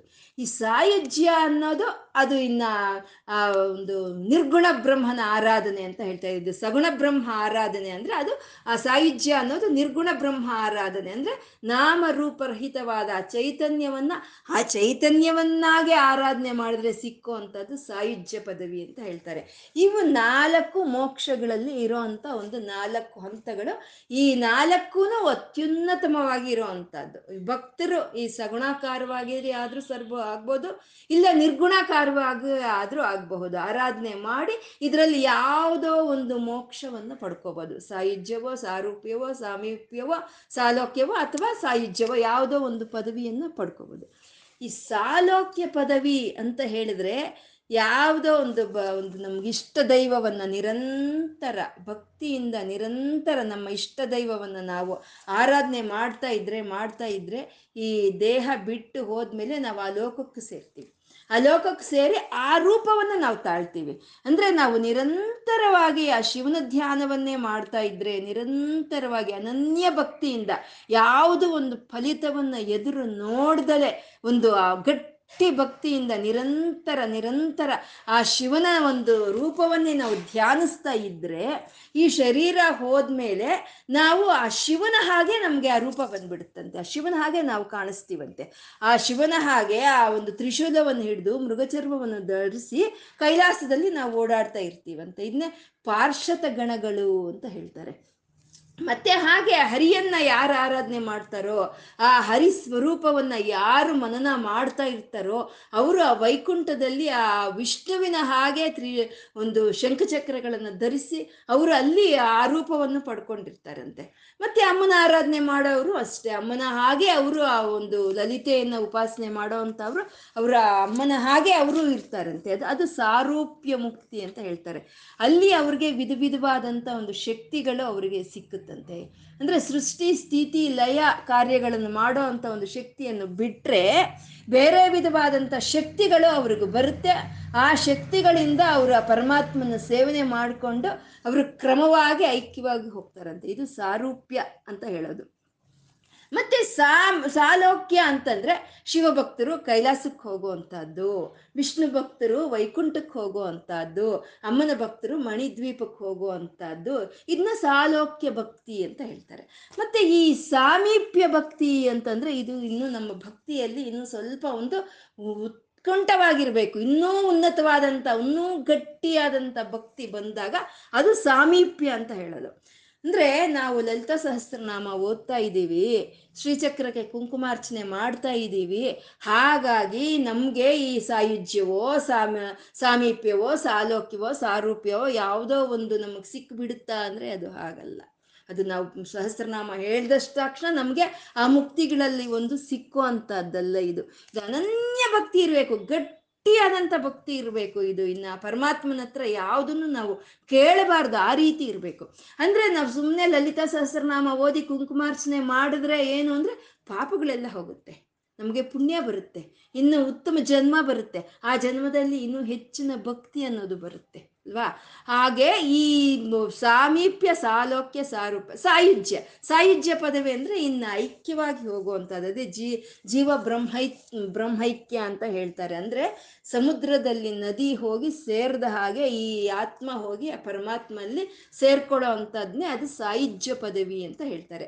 ಇದು ನಿರ್ಗುಣಾಕಾರವಾಗಿ, ಸಗುಣಾಕಾರವಾಗಿ ಎರಡು ರೀತಿಯಲ್ಲಿ ಮಾಡೋ ಅಂಥ ಒಂದು ಆರಾಧನೆಗಳಿಂದ ಸಿಕ್ಕೋ ಅಂಥ ಈ ನಾಲ್ಕು ಮುಕ್ತಿಗಳು. ಸಾರೂಪ್ಯ ಸಾಲೋಕ್ಯ ಸಾಮೀಪ್ಯ ಸಾಯುಜ್ಯ ಅನ್ನೋದು. ಈ ಸಾರೂಪ್ಯ, ಸಾಲೋಕ್ಯ, ಸಾಮೀಪ್ಯ ಈ ಮುಕ್ತಿಗಳನ್ನ ಎಲ್ಲರೂ ಒಪ್ತಾರೆ. ಸಾಯುಜ್ಯವನ್ನು ಮಾತ್ರ ಅದ್ವೈತ ಮಾತ್ರನೇ ಒಪ್ಪುತ್ತೆ ಸಾಯುಜ್ಯ ಪದವಿಯನ್ನ. ಇನ್ನು ದ್ವೈತ ಮತಗಳು ಎಲ್ಲ ಈ ಮೂರೇ ಮುಕ್ತಿ ಅಂತ ಹೇಳ್ತಾರೆ ಅವರು ಸಾಯುಜ್ಯವನ್ನು ಒಪ್ಪೋದಿಲ್ಲ. ಅವರು ಅದ್ರ ಬದಲು ಸಾಷ್ಟಿ ಸ್ರಾಷ್ಟಿ ಅಂತ ಹೇಳ್ತಾರೆ. ಆ ಸ್ರಾಷ್ಟಿ ಅಂತ ಹೇಳಿದ್ರೆ ಅಲ್ಲಿ ಆ ಲೋಕದಲ್ಲಿ ಹೋಗಿ ಆ ಶಿವನಿಂದ ಒಂದು ಕೆಲವು ಬ, ಒಂದು ಮಹಿಮೆಗಳನ್ನು ಪಡ್ಕೊಳ್ಳೋ ಅಂಥದ್ದು ಅಂತ ಅವ್ರು ಹೇಳ್ತಾರೆ. ನಮಗೆ ಈ ಸಾಲೋಕ್ಯ, ಸಾಮೀಪ್ಯ, ಈ ಸಾಯುಜ್ಯ, ಈ ಸಾರೂಪ್ಯಗಳಲ್ಲೇ ನಮ್ಗಂಥ ಶಕ್ತಿಗಳು ಸಿಕ್ಕುತ್ತೆ. ಈ ಸಾಯುಜ್ಯ ಪದವಿ ಈ ಜೀವಾತ್ಮ ಹೋಗಿ ಪರಮಾತ್ಮನಲ್ಲಿ ಐಕ್ಯವಾಗುತ್ತೆ ಅನ್ನೋವಂಥ ಒಂದೇ, ಅದೇ ಸಾಯುಜ್ಯ ಪದವಿ ಅನ್ನೋದು, ಅದು ಅದ್ವೈತ ಮಾತ್ರನೇ ಹೇಳೋವಂಥದ್ದು. ಇಷ್ಟಕ್ಕೂ ಈ ಪ್ರಪಂಚದಲ್ಲಿ ಯಾವುದೇ ಒಂದು ಮತ ಆಗ್ಬೋದು. ಪಾಪ ಮಾಡಿದೀಯಾ ನರ್ಕಕ್ಕೆ ಹೋಗೋ.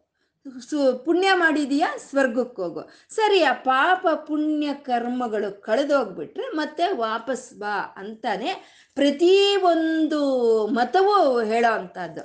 ಆದರೆ ಆ ಪಾಪ ಪುಣ್ಯಕ್ಕೂ, ಸ್ವರ್ಗ ನರ್ಕಕ್ಕೂ ಅತೀಯ ಅತೀತವಾದಂಥ ಈ ಮೋಕ್ಷ ಇದೆ ಅಂತ ಹೇಳ್ತಾ ಇರುವಂಥ ಒಂದೇ ಒಂದು ಮತ ಅಂದರೆ ಅದೇ ನಮ್ಮ ಹಿಂದೂ ಮತ ಅನ್ನೋದನ್ನೇ ಅಂದರೆ ಸಾಮೀಪ್ಯ ಸಾಲೋಕ್ಯ ಸಾರೂಪ್ಯ ಸಾಯುಜ್ಯ ಪದವಿಗಳು ಯಾವಾಗ ಸಿಕ್ಕುತ್ತೆ ನಮಗೆ? ಅಂತಂದರೆ ನಾವು ಮರಣಾನಂತರ ಅಲ್ವಾ? ಈ ಶರೀರ ಹೋದ್ಮೇಲೆ ನಾವು ಆ ಲೋಕಕ್ಕೆ ಹೋಗ್ತೀವಿ, ಆ ಸಮೀಪಕ್ಕೆ ಹೋಗ್ತೀವಿ, ಆ ರೂಪವನ್ನು ನೋಡ್ತೀವಿ, ಅವನಲ್ಲಿ ಐಕ್ಯವಾಗ್ತೀವಿ ಅಂತನಾ? ಯಾವುದೋ ಒಂದು ಪುಷ್ಪಕ ವಿಮಾನ ಬರುತ್ತೆ, ಆ ಪುಷ್ಪಕ ವಿಮಾನದಲ್ಲಿ ನಮ್ಮ ಭಕ್ತರನ್ನ ಕರ್ಕೊಂಡು ಹೋಗುತ್ತೆ ಅಂತಂದರೆ ಅದೇನು ಸುಳ್ಳೇನಲ್ಲ ಅಂಥ ಗಟ್ಟಿಯಾದಂಥ ಭಕ್ತರನ್ನ ಆ ಪರಮಾತ್ಮ ಪುಷ್ಪಕ ವಿಮಾನದಲ್ಲಿ ಕೂಡಿಸ್ಕೊಂಡು ಕರ್ಕೊಂಡು ಹೋಗ್ತಾನೆ ಅನ್ನೋದನ್ನ ಭಾಗವತದಲ್ಲಿ ಅನೇಕವಾದಂಥ ಒಂದು ಭಕ್ತರಿಗೆ ಆಗಿರುವಂಥದ್ದೇ ಆದರೆ ಇವಾಗ ನಮಗೆ ಅದು ಅನುಭವ ಇಲ್ಲ. ಯಾಕೆಂದ್ರೆ ಅಂಥ ಭಕ್ತರು ಇಲ್ಲ. ನಮ್ಮಲ್ಲಿ ಅಂಥ ಭಕ್ತಿ ಇಲ್ಲ, ಆ ಪುಷ್ಪಕ ವಿಮಾನ ಇಲ್ಲ ಅಷ್ಟೇ ಅಲ್ವಾ? ಇವಾಗ ಭಕ್ತ ತುಕಾರಾಮು ಎಂಥ ಭಕ್ತನಲ್ವಾ? ಅವ್ನು ಕೊನೆಗೆ ಅವನಿಗೆಲ್ಲ ನೋಡ್ತಾ ಇರಬೇಕಾದ್ರೆ ಆ ಪುಷ್ಪಕ ವಿಮಾನ ಬಂದು ಅವನು ದೇಹದೊಂದಿಗೆ ಅವನು ಕೈಲಾಸವನ್ನು ಸೇರ್ಕೊಳ್ತಾನೆ ಅಲ್ವಾ? ಹಾಗೆ ಮರಣಾನಂತರ ನಮಗೆ ಈ ಸಾರೂಪ್ಯವೋ, ಈ ಸಾಲೋಕ್ಯವೋ, ಸಾಮೀಪ್ಯವೋ, ಸಾಯುಜ್ಯವೋ ಯಾವುದೋ ಒಂದು ಸಿಕ್ಕುತ್ತಾ ಅಂತ ಅಂದರೆ ಅಲ್ಲ, ಈ ಇಲ್ಲೇ ಸಿಕ್ಕುತ್ತೆ. ನಾವು ಶರೀರದೊಂದಿಗೆ ಇರಬೇಕಾದ್ರೇನೆ ನಮ್ಗೆ ಈ ಸಾರೂಪ್ಯ, ಸಾಲೋಕ್ಯ, ಸಾಮೀಪ್ಯ ಸಾಹಿತ್ಯ ಪದವಿಗಳು ಸಿಕ್ಕುತ್ತೆ ಅಂತ ಗುರುಗಳು ಇಲ್ಲಿ ಹೇಳ್ತಾ ಇದ್ದಾರೆ ಈ ಶ್ಲೋಕದ ಮೂಲಕ. ಅಂದ್ರೆ ಈವಾಗ್ಲೇ ನೀನು ಗಟ್ಟಿಯಾಗಿ ಅನ್ಕೊಂಡ್ರೆ ನಿನ್ಗೆ ಈವಾಗ್ಲೇ ಸಿಕ್ಕುತ್ತೆ ಆ ಸಾರೂಪ್ಯ, ಆ ಸಾಲೋಕ್ಯ, ಸಾಮೀಪ್ಯ, ಆ ಸಾಹಿತ್ಯ ಪದವಿಗಳು ನಿನ್ಗೆ ಈವಾಗ್ಲೇ, ಈಗಲೇ ಸಿಕ್ಕುತ್ತೆ ಅನ್ನೋದನ್ನ ಈ ಗುರುಗಳು ಈ ಶ್ಲೋಕದ ಮೂಲಕ ಹೇಳ್ತಾ ಇದ್ದಾರೆ ನಮ್ಗೆ. ಅಂದ್ರೆ ಅದಕ್ಕೂ ಒಂದು ಪದ್ಧತಿ ಅಂತ ಇರುತ್ತೆ ಅಲ್ವಾ? ಯಾವ ರೀತಿ ಸಾರೂಪ್ಯ ಪಡ್ಕೋಬೇಕು, ಯಾವ ರೀತಿ ಸಾಲೋಕ್ಯ ಪಡ್ಬೋ, ಪಡ್ಕೋಬೇಕು ನಾವು ಬದುಕಿರ್ಬೇಕಾದ್ರೆ ಇವತ್ತೇ, ಈ ಕ್ಷಣನೇ ಅನ್ನೋದನ್ನ ಇಲ್ಲಿ ಹೇಳ್ತಾ ಇದ್ದಾರೆ ಅದು ಹೇಗೆ ಅಂದ್ರೆ, ಸಾರೂಪ್ಯಂ ತವ ಪೂಜನೆ. ಅಂದ್ರೆ ಆ ಮಹಾದೇವನ ಪೂಜೆ ಮಾಡೋವಾಗ ನಮಗೆ ಸಾರೂಪ್ಯ ಮುಕ್ತಿ ಸಿಕ್ಕುತ್ತಂತೆ. ಸಾರೂಪ್ಯ ಮುಕ್ತಿ ನಮಗೆ ಅವನ ಪೂಜೆ ಶುರು ಮಾಡ್ತಾ ಇದ್ದಂಗೆ ನಮಗೆ ಆ ಆ ಸಾರೂಪ್ಯ ಮುಕ್ತಿ ಸಿಕ್ಕುತ್ತಂತೆ. ಯಾಕೆಂದ್ರೆ ಪೂಜೆ ಅನ್ನೋದು ಶುರು ಮಾಡೋವಾಗ ನಾವು ಮೊಟ್ಟ ಮೊದಲು ಮಾಡೋ ಅಂಥದ್ದು ಧ್ಯಾನ. ಧ್ಯಾನ ಮಾಡ್ತೀವಿ. ಆಮೇಲೆ ಆ ಆವಾಹನೆ ಮಾಡೋ ಅಂಥದ್ದು ಧ್ಯಾನ ಮಾಡ್ತೀವಿ. ಆ ಧ್ಯಾನ ಮಾಡೋವಾಗ ನಾವು ಏನು ಮಾಡ್ತೀವಿ? ಧ್ಯಾನ ಶ್ಲೋಕ ಹೇಳ್ತೀವಿ. ಶಾಂತಂ ಪದ್ಮಾಸನ ಸ್ಥಿತಂ ಶಶಿಧರ ಮಕುಟಂ ಪಂಚವಕ್ತ್ರಂ ತ್ರಿನೇತ್ರಂ ಅಂತ ನಾವು ಧ್ಯಾನ ಶ್ಲೋಕ ಹೇಳ್ತೀವಿ. ಅಂತಂದರೆ ಶಾಂತಂ ಅಂದ್ರೆ ಶಾಂತವಾಗಿರುವಂಥ ಶಾಂತಮೂರ್ತಿ, ಪಂಚವಸ್ತ್ರಂ ಅಂದ, ಪಂಚ ಪಂಚ ಪದ್ಮಾಸನಸ್ತಂ ಅಂದ್ರೆ ಪದ್ಮಾಸನವನ್ನು ಹಾಕ್ಕೊಂಡು ಕೂತ್ಕೊಂಡಿದ್ದಾನೆ. ಆ ಶಾಂತವಾಗಿರುವಂಥ ಆ ಪರಮಾತ್ಮ ಪದ್ಮಾಸನವನ್ನು ಹಾಕಿ ಕೂತ್ಕೊಂಡಿದ್ದಾನೆ. ಶಶುಧರ ಮಕುಟಂ ಚಂದ್ರನನ್ನ ತಲೆಯಲ್ಲಿ ಧರಿಸಿದ್ದಾನೆ. ಪಂಚವಕ್ತ್ರಂ ಐದು ಮುಖಗಳು ಇರೋವಂಥ ಅವನು ತ್ರಿನೇತ್ರಂ ಮೂರು ಕಣ್ಣುಗಳಿದೆ. ನಾವು ಧ್ಯಾನ ಶ್ಲೋಕವನ್ನು ಹೇಳ್ತಾ ಇದ್ರೆ ನಮ್ಮ ನಮಗೆ ಆ ಮನಸ್ಸಿನಲ್ಲಿ ಆ ರೂಪ ಅನ್ನೋದು ನಮ್ಗೆ ಬರ್ತಾ ಇರುತ್ತೆ ಅಲ್ವಾ? ಧ್ಯಾನ ಅನ್ನೋದ್ರೆ ಯಾವಾಗಿದ್ರು ಮನಸ್ಸಿನಿಂದಾನೇ ಅಲ್ವಾ? ಮನಸ್ಸಿನಿಂದಾನೇ ಮಾಡ್ತೀವಿ. ಆ ರೀತಿ ನಾವು ಧ್ಯಾನಿಸ್ತಾ ಇದ್ದಾಗ ಆ ರೂಪ ಎಲ್ಲ ನಮಗೆ ಮನಸ್ಸಿಗೆ ಬಂದ್ಬಿಡ್ತು ಅಲ್ವಾ? ಹಾಗೆ ಶಾಂತಾಕಾರಂ ಭುಜಗಶಯನಂ ಪದ್ಮನಾಭಂ ಸುರೇಶಂ ವಿಶ್ವಾಗಾರಂ ಗಗನ ಸದೃಶಂ ಅಂತಂದ್ರೆ ಶಾಂತಾಕಾರಂ ಶಾಂತಮೂರ್ತಿ ಅದು ವಿಷ್ಣುವೇ. ನೀನು ಆ ಆದಿಶೇಷನ ಮೇಲೆ ಮಲ್ಕೊಂಡಿದೀಯಾ? ಪದ್ಮನಾಭಂ ಪದ್ಮದಲ್ಲಿ ಹುಟ್ಟಿದೀಯಾ? ಸುರೇಶಂ ಎಲ್ಲ ದೇವತೆಗಳಿಗೂ ನೀನು ಈಶ್ವರನಾಗಿದೀಯಾ? ನಾವು ಈ ರೀತಿ ಧ್ಯಾನ ಮಾಡೋವಾಗ ಏನಾಯ್ತು ನಮ್ಮ ಮನಸ್ಸಿನಲ್ಲಿ? ಆ ಒಂದು ರೂಪ ಅನ್ನೋದು ನಮ್ಮ ಮನಸ್ಸಿಗೆ ಬಂತು ಅಲ್ವಾ? ನಮ್ಮ ಮನಸ್ಸಿನೊಳಕ್ಕೆ ಆ ರೂಪ ಬಂದಾಗ ಅದೇನಾಯ್ತು? ಅದೇ ಸಾರೂಪ್ಯ ಮುಕ್ತಿ ಅಂತ ಹೇಳೋದು. ಆ ಮನಸ್ಸಿನಲ್ಲಿ ಆ ಪರಮಾತ್ಮನ ರೂಪ ಅಂತ ನಮಗೆ ಬಂದ್ರೆ ಬೇರೆ ರೂಪಗಳು ಇನ್ಯಾವುದು ಕಾಣಿಸಲ್ಲ. ಆ ಬೇರೆ ರೂಪಗಳಿಂದ ನಾವು ಮುಕ್ತಿ ಹೊಂದಿದ್ದೀವಿ ಅದನ್ನೇ ಸಾರೂಪ್ಯ ಮುಕ್ತಿ ಅಂತ ಹೇಳ್ತಾರೆ. ಆ ಸಾರೂಪ್ಯ ಮುಕ್ತಿ ನಿಮಗೆ ಯಾವಾಗ ಸಿಕ್ಕುತ್ತೆ ಅಂದರೆ ಸಾರೂಪ್ಯಂ ತವ ಪೂಜನೆ. ನೀನು ಆ ಪರಮಾತ್ಮನ ಪೂಜೆ ಮಾಡೋವಾಗೆ ನಿಮಗೆ ಆ ಸಾರೂಪ್ಯ ಮುಕ್ತಿ ಅನ್ನೋದು ಸಿಕ್ಕುತ್ತೆ ಅಂತ. ಇದು ಒಂದು ಮೇಲ್ನೋಟಕ್ಕೆ ಕಾಣಿಸೋ ಅಂತ ಒಂದು ಇದಾದರೆ ಇದು ಶಾಸ್ತ್ರೀಯವಾದಂಥ ಒಂದು ಅರ್ಥವೂ ಇದಿದೆ ನಾವು ಸಾಮಾನ್ಯ ಈ ಒಂದು ಪೂಜೆ ಅಂತ ಮಾಡೋವಾಗ ಒಂದು ಒಂದು ಪದ್ಧತಿಯ ಪ್ರಕಾರ ಒಂದು ಪೂಜೆ ಅಂತ ಮಾಡೋವಾಗ ನ್ಯಾಸ ಅಂತ ಮಾಡ್ತಾರೆ. ಇದನ್ನೇ ಸಮಯ ಇದ್ರೆ ಮಹನ್ಯಾಸ ಅಂತಾರೆ, ಇಲ್ಲ ಸಮಯ ಇಲ್ಲ ಅಂದ್ರೆ ಲಘುನ್ಯಾಸ ಅಂತಾರೆ. ನ್ಯಾಸ ಅಂತಂದ್ರೆ ಈ- ಇಡ್ಸ್ಕೊಳ್ಳೋದು, ಆ ಪರಮಾತ್ಮನ ನಮ್ಮ ಈ ಶರೀರದಲ್ಲಿ ಇಟ್ಕೊಳ್ಳೋದು ಅಂತ. ಅಂದ್ರೆ ಇಟ್ಕೊಳ್ಳೋದು ಅಂತಂದ್ರೆ ಅವನೇನಿಲ್ವಾ ಅವನೇನು ಇಲ್ದಲೇ ಇರೋವ್ನ ಅವ್ನ ತಂದು ನಾವಿಲ್ಲಿ ಇಟ್ಕೊಳ್ಳೋದಕ್ಕೆ ಅಂದರೆ ಅವನು ಇದ್ದಾನೆ ಆ ಶಿವ ಚೈತನ್ಯ ಅನ್ನೋದು ನಮ್ಮ ಶರೀರದಲ್ಲಿ ಪ್ರತಿ ಒಂದು ಅಣುವಿನಲ್ಲಿ, ಪ್ರತಿ ಒಂದು ಅಣುವಿನಲ್ಲೂ ಇದೆ ಅದು. ಆದರೆ ಕಾಣಿಸ್ತಾ ಇಲ್ಲ. ಯಾಕೆ ಅಂದರೆ ಅಜ್ಞಾನ. ಅಜ್ಞಾನದಿಂದ ಆ ಶಿವ ಚೈತನ್ಯ ನಮಗೆ ಕಾಣಿಸ್ತಾ ಇಲ್ಲ. ಇವಾಗ ಬೆಂಕಿ ಇದೆ. ಅದು ಕಾಣಿಸ್ತಾ ಇಲ್ಲ. ಬೂದಿ ಬೂದಿ ಎಲ್ಲ ಅದ್ರ ಮೇಲೆ ಕವರ್ ತುಂಬ್ಕೊಂಡ್ಬಿಟ್ಟಿದೆ. ಆ ಬೂದಿ ತುಂಬಿರೋ ಅಂತ ಕೆಂಡ ಕಾಣಿಸಲ್ಲ. ಅವಾಗ ನಾವೇನು ಮಾಡಬೇಕು? ಆ ಕೆಂಡ ಕಾಣಿಸ್ಬೇಕು ಅಂದ್ರೆ ಆ ಬೂದಿನ ಊದ್ ಬಿಡ್ಬೇಕು ಆ ಬೂದಿ ಊದ್ ಬಿಟ್ರೆ ನಮಗೆ ಅವಾಗ ಕೆಂಡ ಕಾಣಿಸುತ್ತೆ. ಹಾಗೆ ಅಜ್ಞಾನವನ್ನು ಅಜ್ಞಾನವನ್ನ ಊದ್ ಬಿಟ್ರೆ ನಾವು ನಮ್ಮ ಒಳಗೆ ಇರೋ ಆ ಶಿವಚೈತನ್ಯ ಅನ್ನೋದು ನಮಗೆ ಕಾಣಿಸುತ್ತೆ. ಆವಾಗ ನಾವು ಏನು ಮಾಡಬೇಕು? ನ್ಯಾಸ ಅಂತ ಅಂದರೆ ಅಂಗಗಳ, ಅಂಗಗಳು, ಉಪಾಂಗಗಳಲ್ಲಿ ನಾವು ಆ ಪರಮಾತ್ಮನ ಒಂದು ಶಕ್ತಿಯನ್ನು ತಗೊಳ್ಳೋ ಅಂಥದ್ದು ಅಂಗ ಅಂದರೆ ಕೈ ಉಪಾಂಗ ಅಂದರೆ ಬೆರಳುಗಳು. ಹಾಗೆ ತಲೆಯಿಂದ ಕೆಳಗಿನವರೆಗೂ ಆ ಪರಮಾತ್ಮನೇ ಇದ್ದಾನೆ ಅನ್ನೋ ಒಂದು ಅನುಭವವನ್ನು ನಾವು ತಗೊಂಡ್ರೆ, ತಗೊಂಡು ಓಂ ನಮ ಶಿವಾಯ ಅಂತ ಪಂಚಾಕ್ಷರಿಯನ್ನು, ಓಂ ನಮೋ ಭಗವತೆ ವಾಸುದೇವಾಯ ಅಂತ ಒಂದು ವಿಷ್ಣುವಿನ ನಾಮವನ್ನು ನಾವು ಹೇಳ್ಕೊಳ್ತಾ ಇದ್ರೆ ಏನಾಗುತ್ತೆ ಆವಾಗ? ನಮ್ಮ ಶರೀರ ಪೂರ್ತಿ ನಾವೇ ಆ ಪರಮಾತ್ಮನಾಗಿ ಹೋಗ್ತೀವಿ. ಇದೇ ಸಾರೂಪ್ಯ ಅಂತ ಹೇಳೋದು ಅರ್ಥ ಆಗ್ತಾ ಇದೆಯಾ? ಅರ್ಥ ಆಗ್ತಾ ಇದೆಯಾ? ಇದನ್ನೇ ಸಾರೂಪ್ಯ ಅಂತ ಹೇಳೋದು. ಯಾವಾಗಾದ್ರೆ ನಾವು ಆ ಅಂಗಾಂಗಗಳಲ್ಲಿ ಆ ಶಿವಚೈತನ್ಯವನ್ನ ನಾವು ಗೋಚರ ಮಾಡಿಕೊಂಡು ಅವನ ಮಂತ್ರವನ್ನು ನಾವು ಘೋಷಣೆಯಾಗಿ ನಾವು ಮಾಡ್ತಾ ಇದ್ದೀವೋ ದಶ ದಿಕ್ಕುಗಳಿಗೂ ಆ ಜಪ ಅನ್ನೋದು ಮುಟ್ತಾ ಇದೆಯೋ ಆವಾಗ ನಾವೇ ಆ ಪರಮಾತ್ಮನ ಆಗಿ ಹೋಗ್ತೀವಿ. ಆ ರೂಪವನ್ನು ನಾವೇ ಪಡ್ಕೊಳ್ತೀವಿ. ಇದನ್ನೇ ಸಾರೂಪ್ಯ ಅಂತ ಹೇಳ್ತಾರೆ. ಇದನ್ನೇ ಹೇಳ್ತಾರೆ ನಾ ರುದ್ರೋ ರುದ್ರಮರ್ಚಯತ್, ನಾ ವಿಷ್ಣು ವಿಷ್ಣು ಮರ್ಚಯತ್ ಅಂದ್ರೆ ನೀನು ರುದ್ರನಾದ್ರೆ ರುದ್ರನಿಗೆ ಪೂಜೆ ಮಾಡು, ವಿಷ್ಣುವಾದ್ರೆ ವಿಷ್ಣುವನ ಆರಾಧನೆ ಮಾಡು ಅಂತ ಶಾಸ್ತ್ರ ಇಲ್ಲಿ ಹೇಳಿರೋ ಅಂತದ್ದು ಇದೀರಾ ಎಲ್ಲ ಕೇಳಿಸ್ಕೊಳ್ತಾ ಇದ್ದೀರಾ ಅಂತ ಆ ಪರಮಾತ್ಮನ, ನಾವು ಆ ಪರಮಾತ್ಮನ ಆಗಿ ಹೋಗೋ ಅದ್ನೇ ಅದನ್ನೇ ಸಾರೂಪ್ಯ ಮುಕ್ತಿ ಅಂತ ಹೇಳ್ತಾರೆ. ಅದು ನಮಗೆ ಯಾವಾಗ ಸಿಕ್ಕುತ್ತೆ ಅಂದ್ರೆ ಪೂಜೆ, ಸಾರೂಪ್ಯಂ ತವ ಪೂಜನೆ. ಆ ಪೂಜೆ ಮಾಡೋವಾಗ ಆ ಸಾರೂಪ್ಯ ಮುಕ್ತಿ ಅನ್ನೋದು ನಮಗೆ ಸಿಕ್ಕುತ್ತೆ. ಶಿವ ಮಹಾದೇವೇತಿ ಸಂಕೀರ್ತನೆ. ಶಿವ ಮಹಾದೇವೇತಿ ಸಂಕೀರ್ತನೆ. ಆ ರೀತಿ ಪೂಜೆ ಮಾಡ್ತಾ ಪರಮಾತ್ಮನ್ನ ಶಿವ ಮಹಾದೇವ ಅಂತ ಸಂಕೀರ್ತನೆ ಮಾಡ್ತಾ ಇದ್ರೆ ಸಾಮೀಪ್ಯಂ, ಅದು ಅದು ಸಾಮೀಪ್ಯ ಮುಕ್ತಿ ಸಿಕ್ಕುತ್ತೆ ಅಂತ. ಅಂದ್ರೆ ನಾವು ಇವಾಗ ಶಿವ, ಮಹಾದೇವ, ವಿಭೋ, ಸಾಂಬ, ಸ್ವಾಮಿನ್ ಅಂತ ನಾವು ಕರೀತಾ ಇದ್ದೀವಿ ಅಂದ್ರೆ ಅವನೆಲ್ಲೋ ದೂರ ಇದ್ದಾನ ಇಲ್ಲ. ಹತ್ರದಲ್ಲಿರೋರ್ನೇ ನಾವು ಕರಿತೀವಿ ಅಲ್ವಾ? ಇವಾಗ ಯಾರೋ ನಮ್ಮ ಮೊಮ್ಮಗನೋ, ಮೊಮ್ಮಗಳೋ, ಯಾರೋ ಫಾರಿನಲ್ಲಿ ಇದ್ದಾರೆ ಅವರು ಅವನ ಹೆಸರು ಸೂರ್ಯನೋ, ಚಂದ್ರನೋ ಅಂದ್ರೆ ನಾವು ಇಲ್ಲಿ ಕೂತ್ಕೊಂಡು ಸೂರ್ಯ, ಚಂದ್ರ ಅಂತ ನಾವು ಕರಿತೀವ? ಇಲ್ಲ ಅಲ್ವಾ? ಎದುರುನಲ್ಲಿ ಇರೋರ್ನೇ ನಾವು ಹೆಸರಿಟ್ಟು ಕರಿತೀವಿ. ಹಾಗೆ ಆ ಪೂಜೆ ಮಾಡ್ತಾ ಇದ್ರೆ ನಮ್ಮ ಎದುರುಗಡೆ ಇದ್ದಾನೆ ಅವನು. ಆ ಇದ್ದಾನೆ ಆ ಇರೋವನ್ನೇ ನಾವು ಶಿವ, ಮಹಾದೇವ ಅಂತ ನಾವು ಇಲ್ಲಿ ಕರಿತಾ ಇರೋ ಅಂಥದ್ದೇ. ಅದೇ ಸಾಮೀಪ್ಯ ಪದವಿ ಅಂತ ಹೇಳ್ತಾರೆ. ಅದನ್ನ ಸಮೀಪಕ್ಕೆ ಹೋಗೋದು. ನಾವು ಯಾವಾಗ ಪರಮಾತ್ಮನ ಕೀರ್ತನೆ ಮಾಡ್ತಾ ಇರ್ತೀವೋ, ಯಾವಾಗ ಆ ಪರಮಾತ್ಮನ ಸಂಕೀರ್ತನೆ ಮಾಡ್ತಾ ಇರ್ತೀವೋ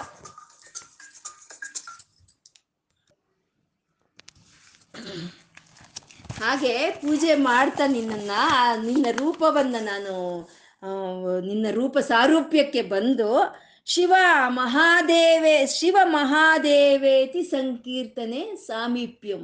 ಹಾಗೆ ಪೂಜೆ ಮಾಡ್ತಾ ಮಾಡ್ತಾ ಶಿವ ಮಹಾದೇವ ವಿಭೋ ಸಾಂಬ ಸ್ವಾಮಿನ್ ಅಂತ ನಾನು ನಿನ್ನನ್ನು ಕೀರ್ತನೆ ಮಾಡ್ತಾ ಇದ್ರೆ ಆವಾಗ ನಾನು ನಿನ್ನ ಹತ್ರ ಇರ್ತೀನಿ. ಅದು ಸಾಮೀಪ್ಯ ಮುಕ್ತಿ ಅಂತ.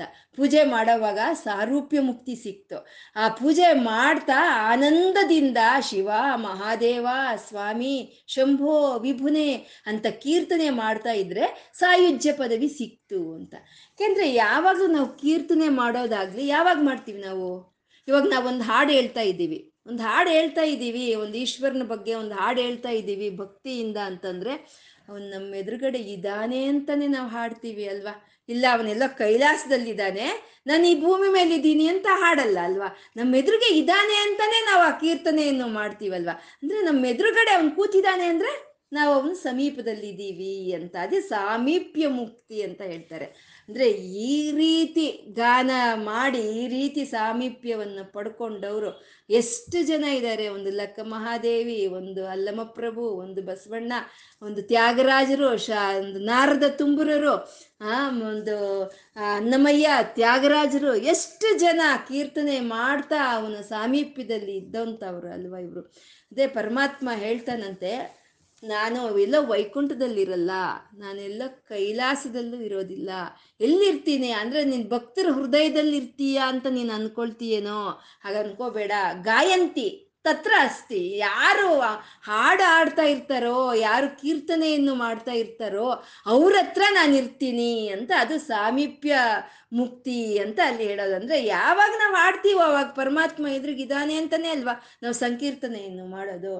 ಇದು ಅಗಸ್ತ್ರನ ನೋಡಬೇಕು ಅಂತ ಹೇಳಿ ಅಗಸ್ತ್ರ ಕಾಶಿಗೆ ಹೋಗಿದ್ರಂತೆ. ಹೋಗಿದ್ದಾಗ ಅಗಸ್ತ್ರನ ನೋಡಬೇಕು ಅಂತ ಕೆಲವರೆಲ್ಲ ಹೋಗಿದ್ದಾರೆ, ಮಹರ್ಷಿಗಳಲ್ವಾ ಬಂದಿದ್ದಾರೆ. ಅವ್ರಿಗೆ ಒಂದು ಪಾದದರ್ಶನ ಮಾಡ್ಕೊಳ್ಳೋಣ, ಅವ್ರು ಹೇಗಿರ್ತಾರೋ ನೋಡೋಣ, ಅವರ ಆಶೀರ್ವಾದನ ತಗೊಳ್ಳೋಣ ಅಂತ ಒಂದಷ್ಟು ಜನ ಹೋದ್ರಂತೆ. ಹೋದ್ರೆ ಅಲ್ಲಿ ಎಲ್ಲ ಒಂದಷ್ಟು ಜನ ಕೂತಿದ್ದಾರೆ, ಒಬ್ಬೊಬ್ರು ಒಂದೊಂದು ಪೂಜೆಗಳು ಮಾಡ್ಕೊಳ್ತಾ ಇದ್ದಾರೆ. ಮಾಡ್ಕೊಳ್ತಾ ಇದ್ರೆ ಇದು ಯಾರು ಅಗಸ್ತ್ರು? ಇದರಲ್ಲಿ ಯಾರು ಇರ್ಬೋದು ಅಗಸ್ತ್ರು? ಅಂತ ನೋಡ್ತಾ ಇದ್ರೆ ಒಂದು ಗಿಡದ ಕೆಳಗಡೆ ಒಂದು ಈಶ್ವರನ ಆರಾಧನೆ ಮಾಡ್ತಾ, ಪೂಜೆ ಮಾಡ್ತಾ, ಧ್ಯಾನಕ್ಕೆ ಹೊರಟೋದ್ರಂತೆ. ಧ್ಯಾನಕ್ಕೆ ಹೊರಟೋಗಿ ಪೂಜೆ ಮಾಡ್ತಾ, ಧ್ಯಾನಕ್ಕೆ ಹೊರಟೋಗಿ ಅದೆಂತ ಪೂಜೆ ಮಾಡಿದ್ರು? ಅದೆಂತ ಧ್ಯಾನ ಮಾಡಿದ್ರು? ಮೈಯೆಲ್ಲ ಒಂದ್ಸಲಿ ಒಂಥರ ಪುಲಕವಾಯ್ತಂತೆ. ಪುಲಕ ಆಗಿ ಅವರು ಕಾಶಿ ನಿವಾಸನೆ, ಶಂಭೋ, ವಿಭುವೆ ಅಂತ ಒಂದು ಸಲಿ ಒಂದು ಕಿರ್ಚಿದ್ರಂತೆ ಅವರು ಅಗಸ್ತ್ರು. ಆವಾಗ ಇವರೇ ಅಗಸ್ತ್ರು ಇವರೇ ಅಗಸ್ತ್ರು ಅಂತ ಎಲ್ಲ ಅವ್ರ ಹತ್ರ ಬಂದ್ರಂತೆ. ಅಂದ್ರೆ ಯಾವಾಗ ಪರಮಾತ್ಮ ನಮ್ಮ ಎದುರುಗಡೆ ಇದ್ದಾನೆ ಅಂತ ನಾವು ಭಾವಿಸ್ತೀವೋ, ಆವಾಗಲೇ ನಾವು ಕೀರ್ತನೆ ಮಾಡ್ತೀವಿ. ನಾವು ಯಾವಾಗ ಕೀರ್ತನೆ ಮಾಡ್ತೀವೋ, ಆವಾಗ ಅವನ ಹತ್ರ ನಾವು ಇರ್ತೀವಿ. ಅದೇ ಸಾಮೀಪ್ಯ ಮುಕ್ತಿ ಅಂತ ಹೇಳೋದು. ಆ ರೀತಿ ನಿನ್ನನ್ನು ಪೂಜೆ ಮಾಡೋವಾಗ ಸಾರೂಪ್ಯ ಸಿಕ್ತು. ನಿನ್ನನ್ನು ಶಿವ, ಮಹಾದೇವ ಅಂತ ಒಂದು ಕೀರ್ತನೆ ಮಾಡೋವಾಗ ನಿನ್ನ ಸಾಯುಜ್ಯ ಸಿಕ್ತು. ಅಂತ ಹೇಳ್ತಾ ಇದ್ದಾರೆ. ಶಿವ, ಶಿವಭಕ್ತಿ ಧುರ್ಯ ಜನತಾ ಸಾಂಗತ್ಯ ಸಂಭಾಷಣೆ ಸಾಲೋಕ್ಯ. ಇನ್ನು ಸಾಲೋಕ್ಯ ಯಾವಾಗ ಸಿಕ್ಕುತ್ತೆ ಅಂತ ಅಂದ್ರೆ ಲೋಕ ಅಂದ್ರೆ ಏನು? ಅಂದ್ರೆ ನಾವು ಇಷ್ಟು ಜನ ಈ ಭೂಮಿ ಮೇಲೆ ಇದೀವಲ್ವಾ? ನಾವೆಲ್ಲ ಈ ಭೂಮಿ ಮೇಲೆ ಇದ್ದೀವಿ ಅಂತ ನಾವು ಅನ್ಕೊಳ್ತೀವಿ ಅಷ್ಟೇ. ಆದ್ರೆ ನಮ್ದು ಒಬ್ಬೊಬ್ರದ್ದು ಒಂದೊಂದು ಲೋಕ. ನಾವು ಒಬ್ಬೊಬ್ರು ಒಂದೊಂದು ಯೋಚನೆ ಮಾಡ್ತಾ ಇರ್ತೀವಿ. ನಾವು ಏನು ಯೋಚನೆ ಮಾಡ್ತಾ ಇರ್ತೀವೋ ಆ ಲೋಕದಲ್ಲೇ ನಾವಿರ್ತೀವಿ ಅಲ್ವಾ? ಒಂದು ಹತ್ತು ಜನ ಕೂತಿದ್ದಾರೆ ಇಲ್ಲಿ. ಕೂತಿದ್ರೆ ಅದರಲ್ಲಿ ಇಬ್ರು ಮಾತಾಡ್ಕೊಳ್ತಾ ಇದ್ದಾರೆ ನಿನ್ನೆ ರಾತ್ರಿ ನಡೆದಂಥ ಐ ಪಿ ಎಲ್ ಮ್ಯಾಚ್ ಬಗ್ಗೆ ಅವ್ರು ಮಾತಾಡ್ತಾ ಇದ್ದಾರೆ ಮಾತಾಡ್ತಾ ಇದ್ದಾರೆ ಮಾತಾಡ್ತಾ ಇದ್ದಾರೆ ಅವ್ರ ಲೋಕ ಯಾವುದು? ಸ್ಟೇಡಿಯಂ. ಅವ್ರು ಸ್ಟೇಡಿಯಂನಲ್ಲಿದ್ದಾರೆ. ಆ ಲೋಕದಲ್ಲಿದ್ದಾರೆ. ಅವ್ರು ಈ ಲೋಕದಲ್ಲಿ ಇಲ್ಲಲ್ವಾ?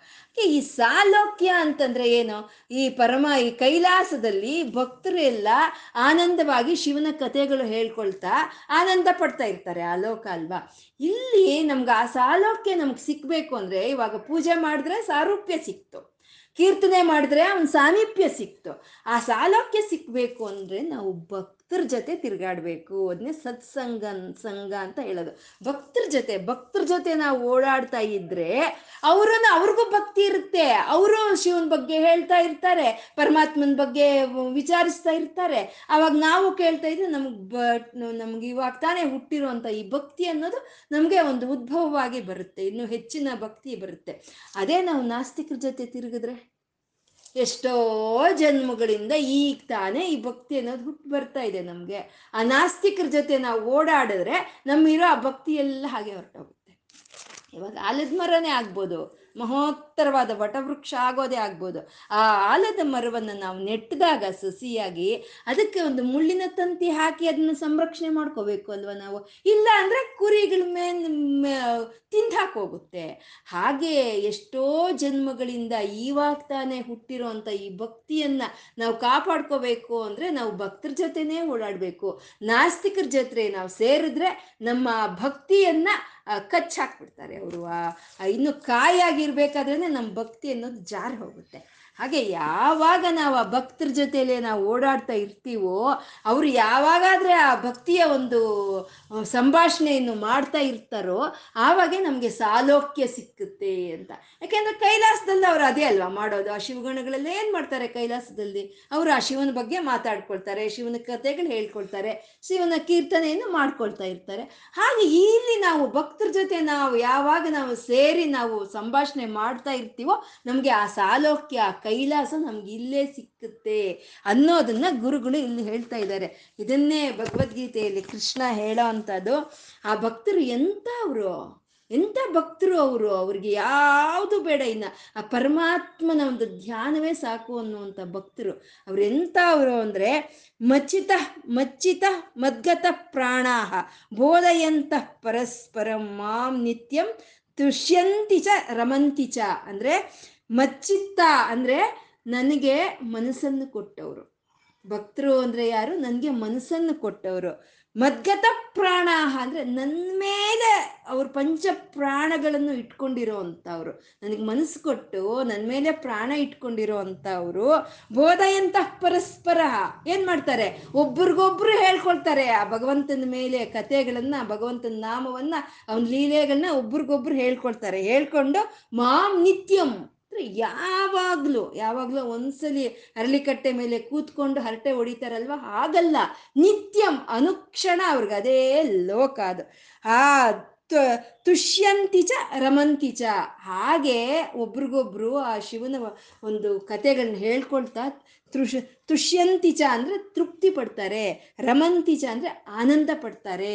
ಅದೇ ಒಂದು ಸಾಲೋಕ್ಯ ಪದವಿ, ಅದೇ ಸಾಲೋಕ್ಯ ಮುಕ್ತಿ.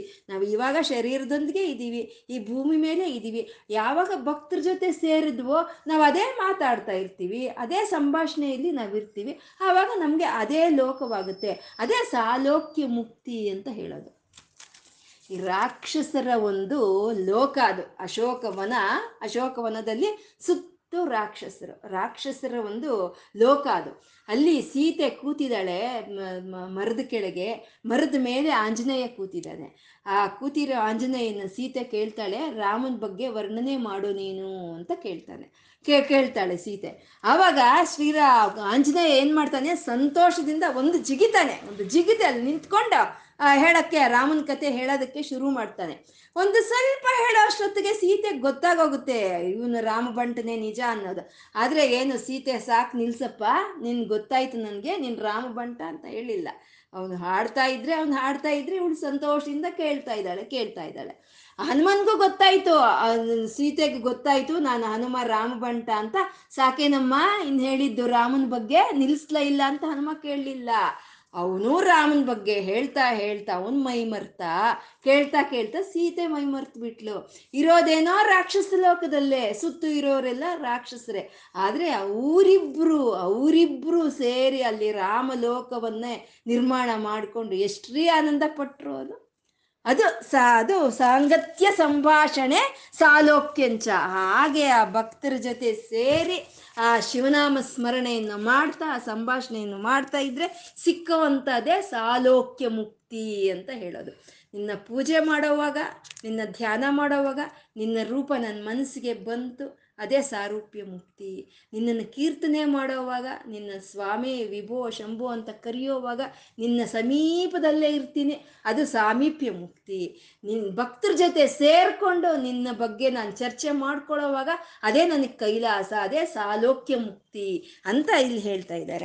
ಮತ್ತೆ ಚರಾಚರಾತ್ಮಕ ತನುದ್ಯಾನೆ ಭವಾನೀಪತೆ ಸಾಯುಜ್ಯಂ. ಅದು ಸಾಯುಜ್ಯ ಪದವಿ. ಸಾಯುಜ್ಯ ಪದವಿ ಹೇಗೆ ಅಂತಂದ್ರೆ ಚರಾಚರಾತ್ಮಕ ತನುಧ್ಯಾನೆ ಅಂತಂದ್ರೆ ಚರ ಅಚರವಾಗಿರುವಂಥ ಎಲ್ಲ ಸೃಷ್ಟಿಯಲ್ಲೂ, ಅಂದರೆ ಪಾತಾಳ ಲೋಕ ನಮಗೆ ಕೆಳಗೆ ನೋಡಿದ್ರೆ ನಾವು ಕಾಣಿಸ್ದಲೇ ಇರೋಷ್ಟ ಪಾತಾಳ ಲೋಕದಿಂದ ಮೇಲಕ್ಕೆ ನೋಡಿದ್ರೆ ಕಾಣಿಸ್ದಲೇ ಇರೋವಂಥ ಆಕಾಶದವರೆಗೂ ಬೆಳೆದು ನಿಂತಿರೋ ಅಂಥ ಒಂದು ಆ ಒಂದು ಪರಮಾತ್ಮನ ಆ ಚೈತನ್ಯವನ್ನೇ ನಾವು ಜ್ಯೋತಿಯನ್ನಾಗಿ ನಾವು ಧ್ಯಾನ ಮಾಡ್ತೀವಿ ನಾವು. ಅಂದರೆ ಪೂರ್ತಿ ಸಂಪೂರ್ಣ ಎಲ್ಲ ಕಡೆ ಅವನೇ ಆವರಿಸ್ಕೊಂಡು ಬಿಟ್ಟಿದ್ದಾನೆ ಅನ್ನೋ ಹಾಗೆ ನಾವು ಧ್ಯಾನ ಮಾಡ್ತೀವಿ. ಪೂರ್ತಿ ಸಂಪೂರ್ಣ ಅವನೇ ಎಲ್ಲ ಕಡೆ ವ್ಯಾಪ್ತಿ ಆಗೋಗಿದ್ದಾನೆ ಅವನು ಅಂತ ಅಂದಮೇಲೆ ನಾವೆಲ್ಲಿದ್ದೀವಿ? ಅವನ ಒಳಗೇನೆ ಇದೀವಲ್ವಾ? ಅವನ ಒಳಗೇನೆ ಇದೀವಿ. ಅವನು ಎಲ್ಲಿದ್ದಾನೆ? ನಮ್ಮ ಒಳಗೇನೆ ಇದ್ದಾನೆ. ಅಂದರೆ ಅದೇ ಅಲ್ವಾ ಸಾಹಿತ್ಯ? ಅವನ ಒಳಗೆ ನಾವು ಸೇರ್ಕೊಂಡ್ವಿ ಅಂದರೆ ಅದೇ ಸಾಹಿತ್ಯ ಪದವಿ ಅನ್ನೋದು ಅಂದರೆ ಸಮುದ್ರದಲ್ಲಿ ಹೋಗಿ ನದಿ ಸೇರ್ಕೊಂಡ್ರೆ ಆ ಸಮುದ್ರನೇ ಆಗೋಗುತ್ತೆ ನದಿ ಅಲ್ವಾ? ಯಾಕೆ ಆಗುತ್ತೆ ಅಂದ್ರೆ ಸಮುದ್ರದ ನೀರಿ ಲಕ್ಷಣ ನದಿ ನೀರು ಲಕ್ಷಣ ಒಂದೇ ಆಗಿರೋದ್ರಿಂದ ಅದು ಸೇರ್ಕೊಂಡೋಗುತ್ತೆ. ಅದೇ ಸಮುದ್ರಕ್ಕೆ ತಗೊಂಡೋಗಿ ಕಲ್ಲು ಹಾಕಿದ್ರೆ? ಕಲ್ಲು ಕಲ್ಲೇ ಸಮುದ್ರ ಸಮುದ್ರನೇ ಅಲ್ವಾ? ಈ ಜೀವಾತ್ಮ ಹೋಗಿ ಆ ಪರಮಾತ್ಮನಲ್ಲಿ ಐಕ್ಯವಾಗಿ ಹೋಗುವಂಥದ್ದನ್ನೇ ಅದೇ ಸಾಯುಜ್ಯ ಪದವಿ ಅಂತ ಹೇಳ್ತಾರೆ. ಹಾಗೆ ಪರಮಾತ್ಮ ಕೆಳಗೆ ಪಾತಾಳ ಲೋಕದಿಂದ ಮೇಲೆ ಆಕಾಶದವರೆಗೂ ಅವನೇ ತುಂಬಿಕೊಂಡಿರೋ ಜ್ಯೋತಿ ಸ್ವರೂಪನು ಅವನು ಅಂತ ನಾವು ಧ್ಯಾನ ಮಾಡಿದಾಗ ಅವನು ಒಳಗೆ ನಾವಿರ್ತೀವಿ. ಅದೇ ಸಾಯುಜ್ಯ ಪದವಿ ಅಂತ ಹೇಳ್ತಾ ಇದ್ದಾರೆ. ನಿನ್ನ ಪೂಜೆ ಮಾಡೋವಾಗ ಸಾರೂಪ್ಯ ಸಿಕ್ತು. ನಿನ್ನ ರೂಪ ಎಲ್ಲ ನನ್ನ ಮನಸ್ಸಿಗೆ ಬಂತು. ನಿನ್ನನ್ನು ಕೀರ್ತನೆ ಮಾಡೋವಾಗ ನಿನ್ನ ಎದುರುಗಡೆನೇ ಕೂತ್ಕೊಂಡಿದ್ದೆ. ನಾನು ನಿನ್ನನ್ನು ಕೀರ್ತಿಸ್ತಾ ಇದ್ದೆ. ಹಾಗಾಗಿ ನಾನು ಸಮೀಪದಲ್ಲೇ ಇದ್ದೆ. ಈ ಸತ್ಸಂಗದಲ್ಲಿ ಭಕ್ತರ ಜೊತೆ ಸೇರಿ ನಿನ್ನ ಬಗ್ಗೆ ಮಾತಾಡ್ಕೊಳ್ಳೋವಾಗ ನನಗೆ ಆ ಸಾಲೋಕ್ಯ ಸಿಕ್ತು. ನೀನೇ ಈ ಪ್ರಪಂಚ ಪೂರ್ತಿ ನೀನೇ ತುಂಬಿದೀಯಾ ಅಂತ ನಾನು ಧ್ಯಾನ ಮಾಡೋವಾಗ ನನಗೆ ಸಾಯುಜ್ಯ ಪದವಿ ಅನ್ನೋದು ಸಿಕ್ತು. ಎಲ್ಲಿ ಸಿಕ್ತು ಅದು ಅಂದರೆ ಮಮ ಸಿದ್ಧ ಮಾತ್ರ ಭವತಿ. ಇಲ್ಲೇ ಸಿಕ್ತು ನನಗೆ. ಈ ಸಾರೂಪ್ಯ, ಸಾಮೀಪ್ಯ, ಈ ಸಾಲೋಕ್ಯ, ಸಾಯಜ್ಜು ಬದುಗಳು ಸಿದ್ಧವಾಗಿ ನನಗೆ ಇಲ್ಲೇ ಸಿಕ್ಕಿತು. ಇಲ್ಲೇ ಸಿಕ್ಕಿತು ಅಂತ ಹೇಳ್ತಾ ಇದ್ದಾರೆ. ಇಲ್ಲೇ ಸಿಕ್ಕಿದ್ರೆ ಇನ್ನ ಕೃತಾರ್ಥ್ಯೋಸ್ಮಿನ್ ಕೃತಾರ್ಥ್ಯೋಸ್ಮಿನ್, ನಾನು ಕೃತಾರ್ಥನಾದೆ ಅಲ್ವಾ? ಕೈಲಾಸಕ್ಕೆ ಬಂದು ನಿನ್ನ ರೂಪ ನೋಡಿ, ನಿನ್ನ ಹತ್ರಕ್ಕೆ ಬಂದು ಈ ಶರೀರ ಬಿಟ್ಟು ಹೋದ್ಮೇಲೆ ನಿನ್ನ ರೂಪವನ್ನು ನೋಡಿ, ನಿನ್ನ ಲೋಕಕ್ಕೆ ಬಂದು, ನಿನ್ನ ಸಮೀಪದಲ್ಲಿದ್ದು, ನಿನ್ನ ಒಳಗೆ ಸೇರ್ಕೊಳ್ಳೋ ಅಂತ ನಾಲ್ಕು ವಿಧವಾದ ಮೋಕ್ಷಗಳು ಇಲ್ಲೇ ನನಗೆ ನಿನ್ನ ಪೂಜೆ ಮಾಡ್ತಾ ಇದ್ರೆ, ಸಿಗ್ತಾ ಇದ್ರೆ, ನಾನು ಕೃತಾರ್ಥ್ಯೋಸ್ಮಿನ್. ನಾನು ಕೃತಾರ್ಥನ ಆದೆ ಅಲ್ವಾ ತಂದೆ ಅಂತ ಕೇಳ್ತಾ ಇದ್ದಾರೆ. ಅಂದ್ರೆ ಧನ್ಯೋಸ್ಮಿ ಅಂತ. ಅಂದ್ರೆ ಕೃತಾರ್ಥನು ಧನ್ಯೋಸ್ಮಿ ಅಂತ ಯಾವಾಗ ಹೇಳ್ತೀವಿ ಅಂದ್ರೆ ನಮ್ಗೆ ಸಿಕ್ಬೇಕಾಗಿರೋ ಸಿಕ್ಕದಾಗ ಕೃತಾರ್ಥನಾದೆ ನಂಗೆ ಸಿಕ್ಬೇಕಾಗಿರೋ ಸಿಕ್ಕದಾಗ ಧನ್ಯನಾದೆ ಅಂತ ಹೇಳ್ತಾರಲ್ವಾ. ಇವಾಗ ಆ ರೀತಿ ನಾಲ್ಕು ಮೋಕ್ಷಗಳು ಇಲ್ಲೇ ಹತ್ರ ಸಿದ್ಧ ಸಿದ್ಧ ಮಾತ್ರ, ಇಲ್ಲೇ ಸಿದ್ಧವಾಗಿ ನನ್ನ ಹತ್ರನೇ ಇದೆ ಅಂದಮೇಲೆ ನಾನು ಇನ್ನು ಧನ್ಯನಾದೆ ಅಲ್ವಾ ತಂದೆ ಅಂತ ಹೇಳ್ತಾ ಇದ್ದಾರೆ. ಅದರಲ್ಲೂ ಆ ಧ್ಯಾನ ಮಾಡೋದು ಹೇಗೆ ಮಾಡಬೇಕು ಅಂದರೆ ಭವಾನೀಪತೆ ಅಂತ ಇದ್ದಾರೆ ಅಂದರೆ ಸಂಪೂರ್ಣ ಈ ಪ್ರಪಂಚವೆಲ್ಲ ನೀನೇ ತುಂಬಿಕೊಂಡಿದೀಯ ಅಂತ ಧ್ಯಾನ ಮಾಡೋವಾಗ ಭವಾನೀಪತೆ ಅಂತ ಅಮ್ಮನ್ ಬಿಡಲ್ಲ ರೀ. ಅಮ್ಮನ್ ಬಿಡಲ್ಲ, ಅವನು ಯಾವಾಗಲೂ ಅಮ್ಮನ ಜೊತೆಲೇ ಇರ್ತಾನೆ ಅನ್ನೋ ಒಂದು ಸಮಯಾಚಾರವನ್ನು ಇಲ್ಲಿ ತೋರಿಸ್ತಾ ಇದ್ದಾರೆ ಅಂದರೆ ಆ ಶಿವ, ಆ ಶಕ್ತಿ ಇಬ್ಬರನ್ನು ಸೇರಿಸಿ ಈ ಪ್ರಪಂಚ ಪೂರ ತುಂಬಿಕೊಂಡಿದ್ದಾರೆ ಅನ್ನೋ ರೀತಿ ನಾವು ಧ್ಯಾನ ಮಾಡಿದಾಗ ಆ ಸಾರೂಪ್ಯ, ಸಾಲೋಕ್ಯ, ಸಾಮೀಪ್ಯ, ಸಾಯುಜ್ಯ ಪದವುಗಳು ಇಲ್ಲೇ ನನಗೆ ಸಿಗ್ತಾ ಇದೆ, ನಾನು ಧನ್ಯನಾದೆ ತಂದೆ ಅಂತ ಗುರುಗಳು ಈ ಶ್ಲೋಕದಲ್ಲಿ ನಮಗೆ ತಿಳಿಸ್ತಾ ಇದ್ದಾರೆ. ಎಂಥ ಶ್ಲೋಕ ಅಲ್ವೇನ್ರಿ? ಎಂಥ ಶ್ಲೋಕ? ಎಂಥ ರಸವತ್ತರವಾದಂಥ, ಎಂಥ ಉತ್ತುಂಗವಾದಂಥ ಒಂದು ಅಲೆ ಇದು ಅಲ್ವಾ? ಈ ಆನಂದ ಪ್ರವಾಹದಲ್ಲಿ ಒಂದು ಎತ್ತರವಾದಂಥ ಒಂದು ಅಲೆ ಇದು ಒಂಥರ ರಸಾನುಭೂತಿ ಅಲ್ವಾ? ಅದಕ್ಕೆ ಶಿವಾನಂದ ಲಹರಿ ಅನ್ನೋದು ಯಾವಾಗಲೂ ಸದಾಕಾಲ ಇರೋವಂಥದ್ದು ಶಾಶ್ವತವಾಗಿ ಉಳಿದು ಹೋಗುವಂಥದ್ದು ಇದು. ಹಾಗೆ ಆ ರೀತಿ ನಾವು ನಾಲ್ಕು ವಿಧವಾದ ಮೋಕ್ಷಗಳನ್ನು ನಾವು ಈ ಭೂಮಿ ಮೇಲೆ ಬದುಕಿರ್ಬೇಕಾದ್ರೆ ಇವತ್ತೇ ಈ ಕ್ಷಣವೇ ಅವನ್ನ ಪೂಜೆ ಮಾಡ್ತಾ, ಅವನ್ನ ಕೀರ್ತನೆ ಮಾಡ್ತಾ, ಈ ಸ, ಈ ಭಕ್ತರ ಜೊತೆ ಸಂಭಾಷಣೆಯನ್ನು ಮಾಡ್ತಾ, ಆ ಪರಮಾತ್ಮನೇ ಇಲ್ಲಿನ ಜೀವಾತ್ಮವಾಗಿದೆ ಅನ್ನೋ ಧ್ಯಾನ ಮಾಡ್ತಾ, ಈ ನಾಲ್ಕು ವಿಧವಾದ ಮೋಕ್ಷಗಳನ್ನು ನಾವು ಇಲ್ಲೇ, ಇವತ್ತೇ ಈ ಕ್ಷಣವೇ ಪಡ್ಕೋಬಹುದು ಅನ್ನೋದನ್ನ ಗುರುಗಳು ನಮಗೆ ಇಲ್ಲಿ ತಿಳಿಸ್ಕೊಟ್ರು. ಅಷ್ಟೇ ಆ ಪರಮಾತ್ಮನನ್ನು ನೋಡಿದ್ವಿ. ಆ ಪರಮಾತ್ಮನ ದರ್ಶನವಾಯಿತು. ಆ ಪರಮಾತ್ಮನನ್ನು ಮನೆ ಒಲಿಸ್ಕೋಬೇಕು ನಾವು ಮನೆ ಒಲಿಸ್ಕೋಬೇಕು ಅಂತಂದ್ರೆ ಯಾವುದು ಚಿನ್ನ, ಬೆಳ್ಳಿ, ಬಂಗಾರ ಯಾವುದು ಕೊಡೋಂತ ಇದಿಲ್ಲ. ನಮ್ಮ ಮನಸ್ಸು ಕೊಟ್ಟರೆ ಸಾಕು. ಅದನ್ನ ತಗೊಂಡು ನಮಗೆ ಬೇಕಾಗಿರೋದನ್ನ, ಬೇಕಾದಷ್ಟು ಎಲ್ಲವನ್ನು ಕೊಡೋ ಅಂತ ಮಹದೇವನು ಆ ರೀತಿ ನಾವು ಮನಸ್ಸು ಕೊಟ್ಟಾಗ ಅವನು ನಮಗೆ ಈ ರೀತಿ ಸಾಲೋಕ್ಯ, ಸಾರೂಪ್ಯ, ಸಾಮೀಪ್ಯ ಮುಕ್ತಿಗಳನ್ನು ಕೊಡ್ತಾನೆ ಅವನು ಅಂತ ಹೇಳಿಕೊಂಡು ನಾವು ಇವತ್ತು ಆ ಪರಮಾತ್ಮನಿಗೆ ನಾವು ಏನು ಹೇಳ್ಕೊಂಡಿದ್ದೀವೋ ಅದನ್ನೆಲ್ಲ ಪ, ಆ ಪರಮಾತ್ಮನಿಗೆ ಅರ್ಪಣೆ ಮಾಡ್ಕೊಳ್ಳೋಣ. ಆ- ಮಹಾದೇವನಿಗೆ, ಆ ಸಾಂಬ ಸದಾಶಿವನಿಗೆ, ನತಿರ್ಯಂ ಅವನಿಗೆ ನನ್ನ ನಮಸ್ಕಾರವನ್ನು ತಿಳಿಸ್ಕೊಳ್ತಾ ಸರ್ವ ಎಲ್ಲವನ್ನು ಆ ಸಾಂಬ ಸದಾಶಿವನಿಗೆ ಅರ್ಪಣೆ ಮಾಡ್ಕೊಳ್ಳೋಣ. ಸರ್ವಂ ಶ್ರೀ ಲಲಿತಾರ್ಪಣ ವಸ್ತು ಓಂ ನಮಃ ಶಿವಾಯ. ॐ नमः शिवाय ॐ नमः शिवाय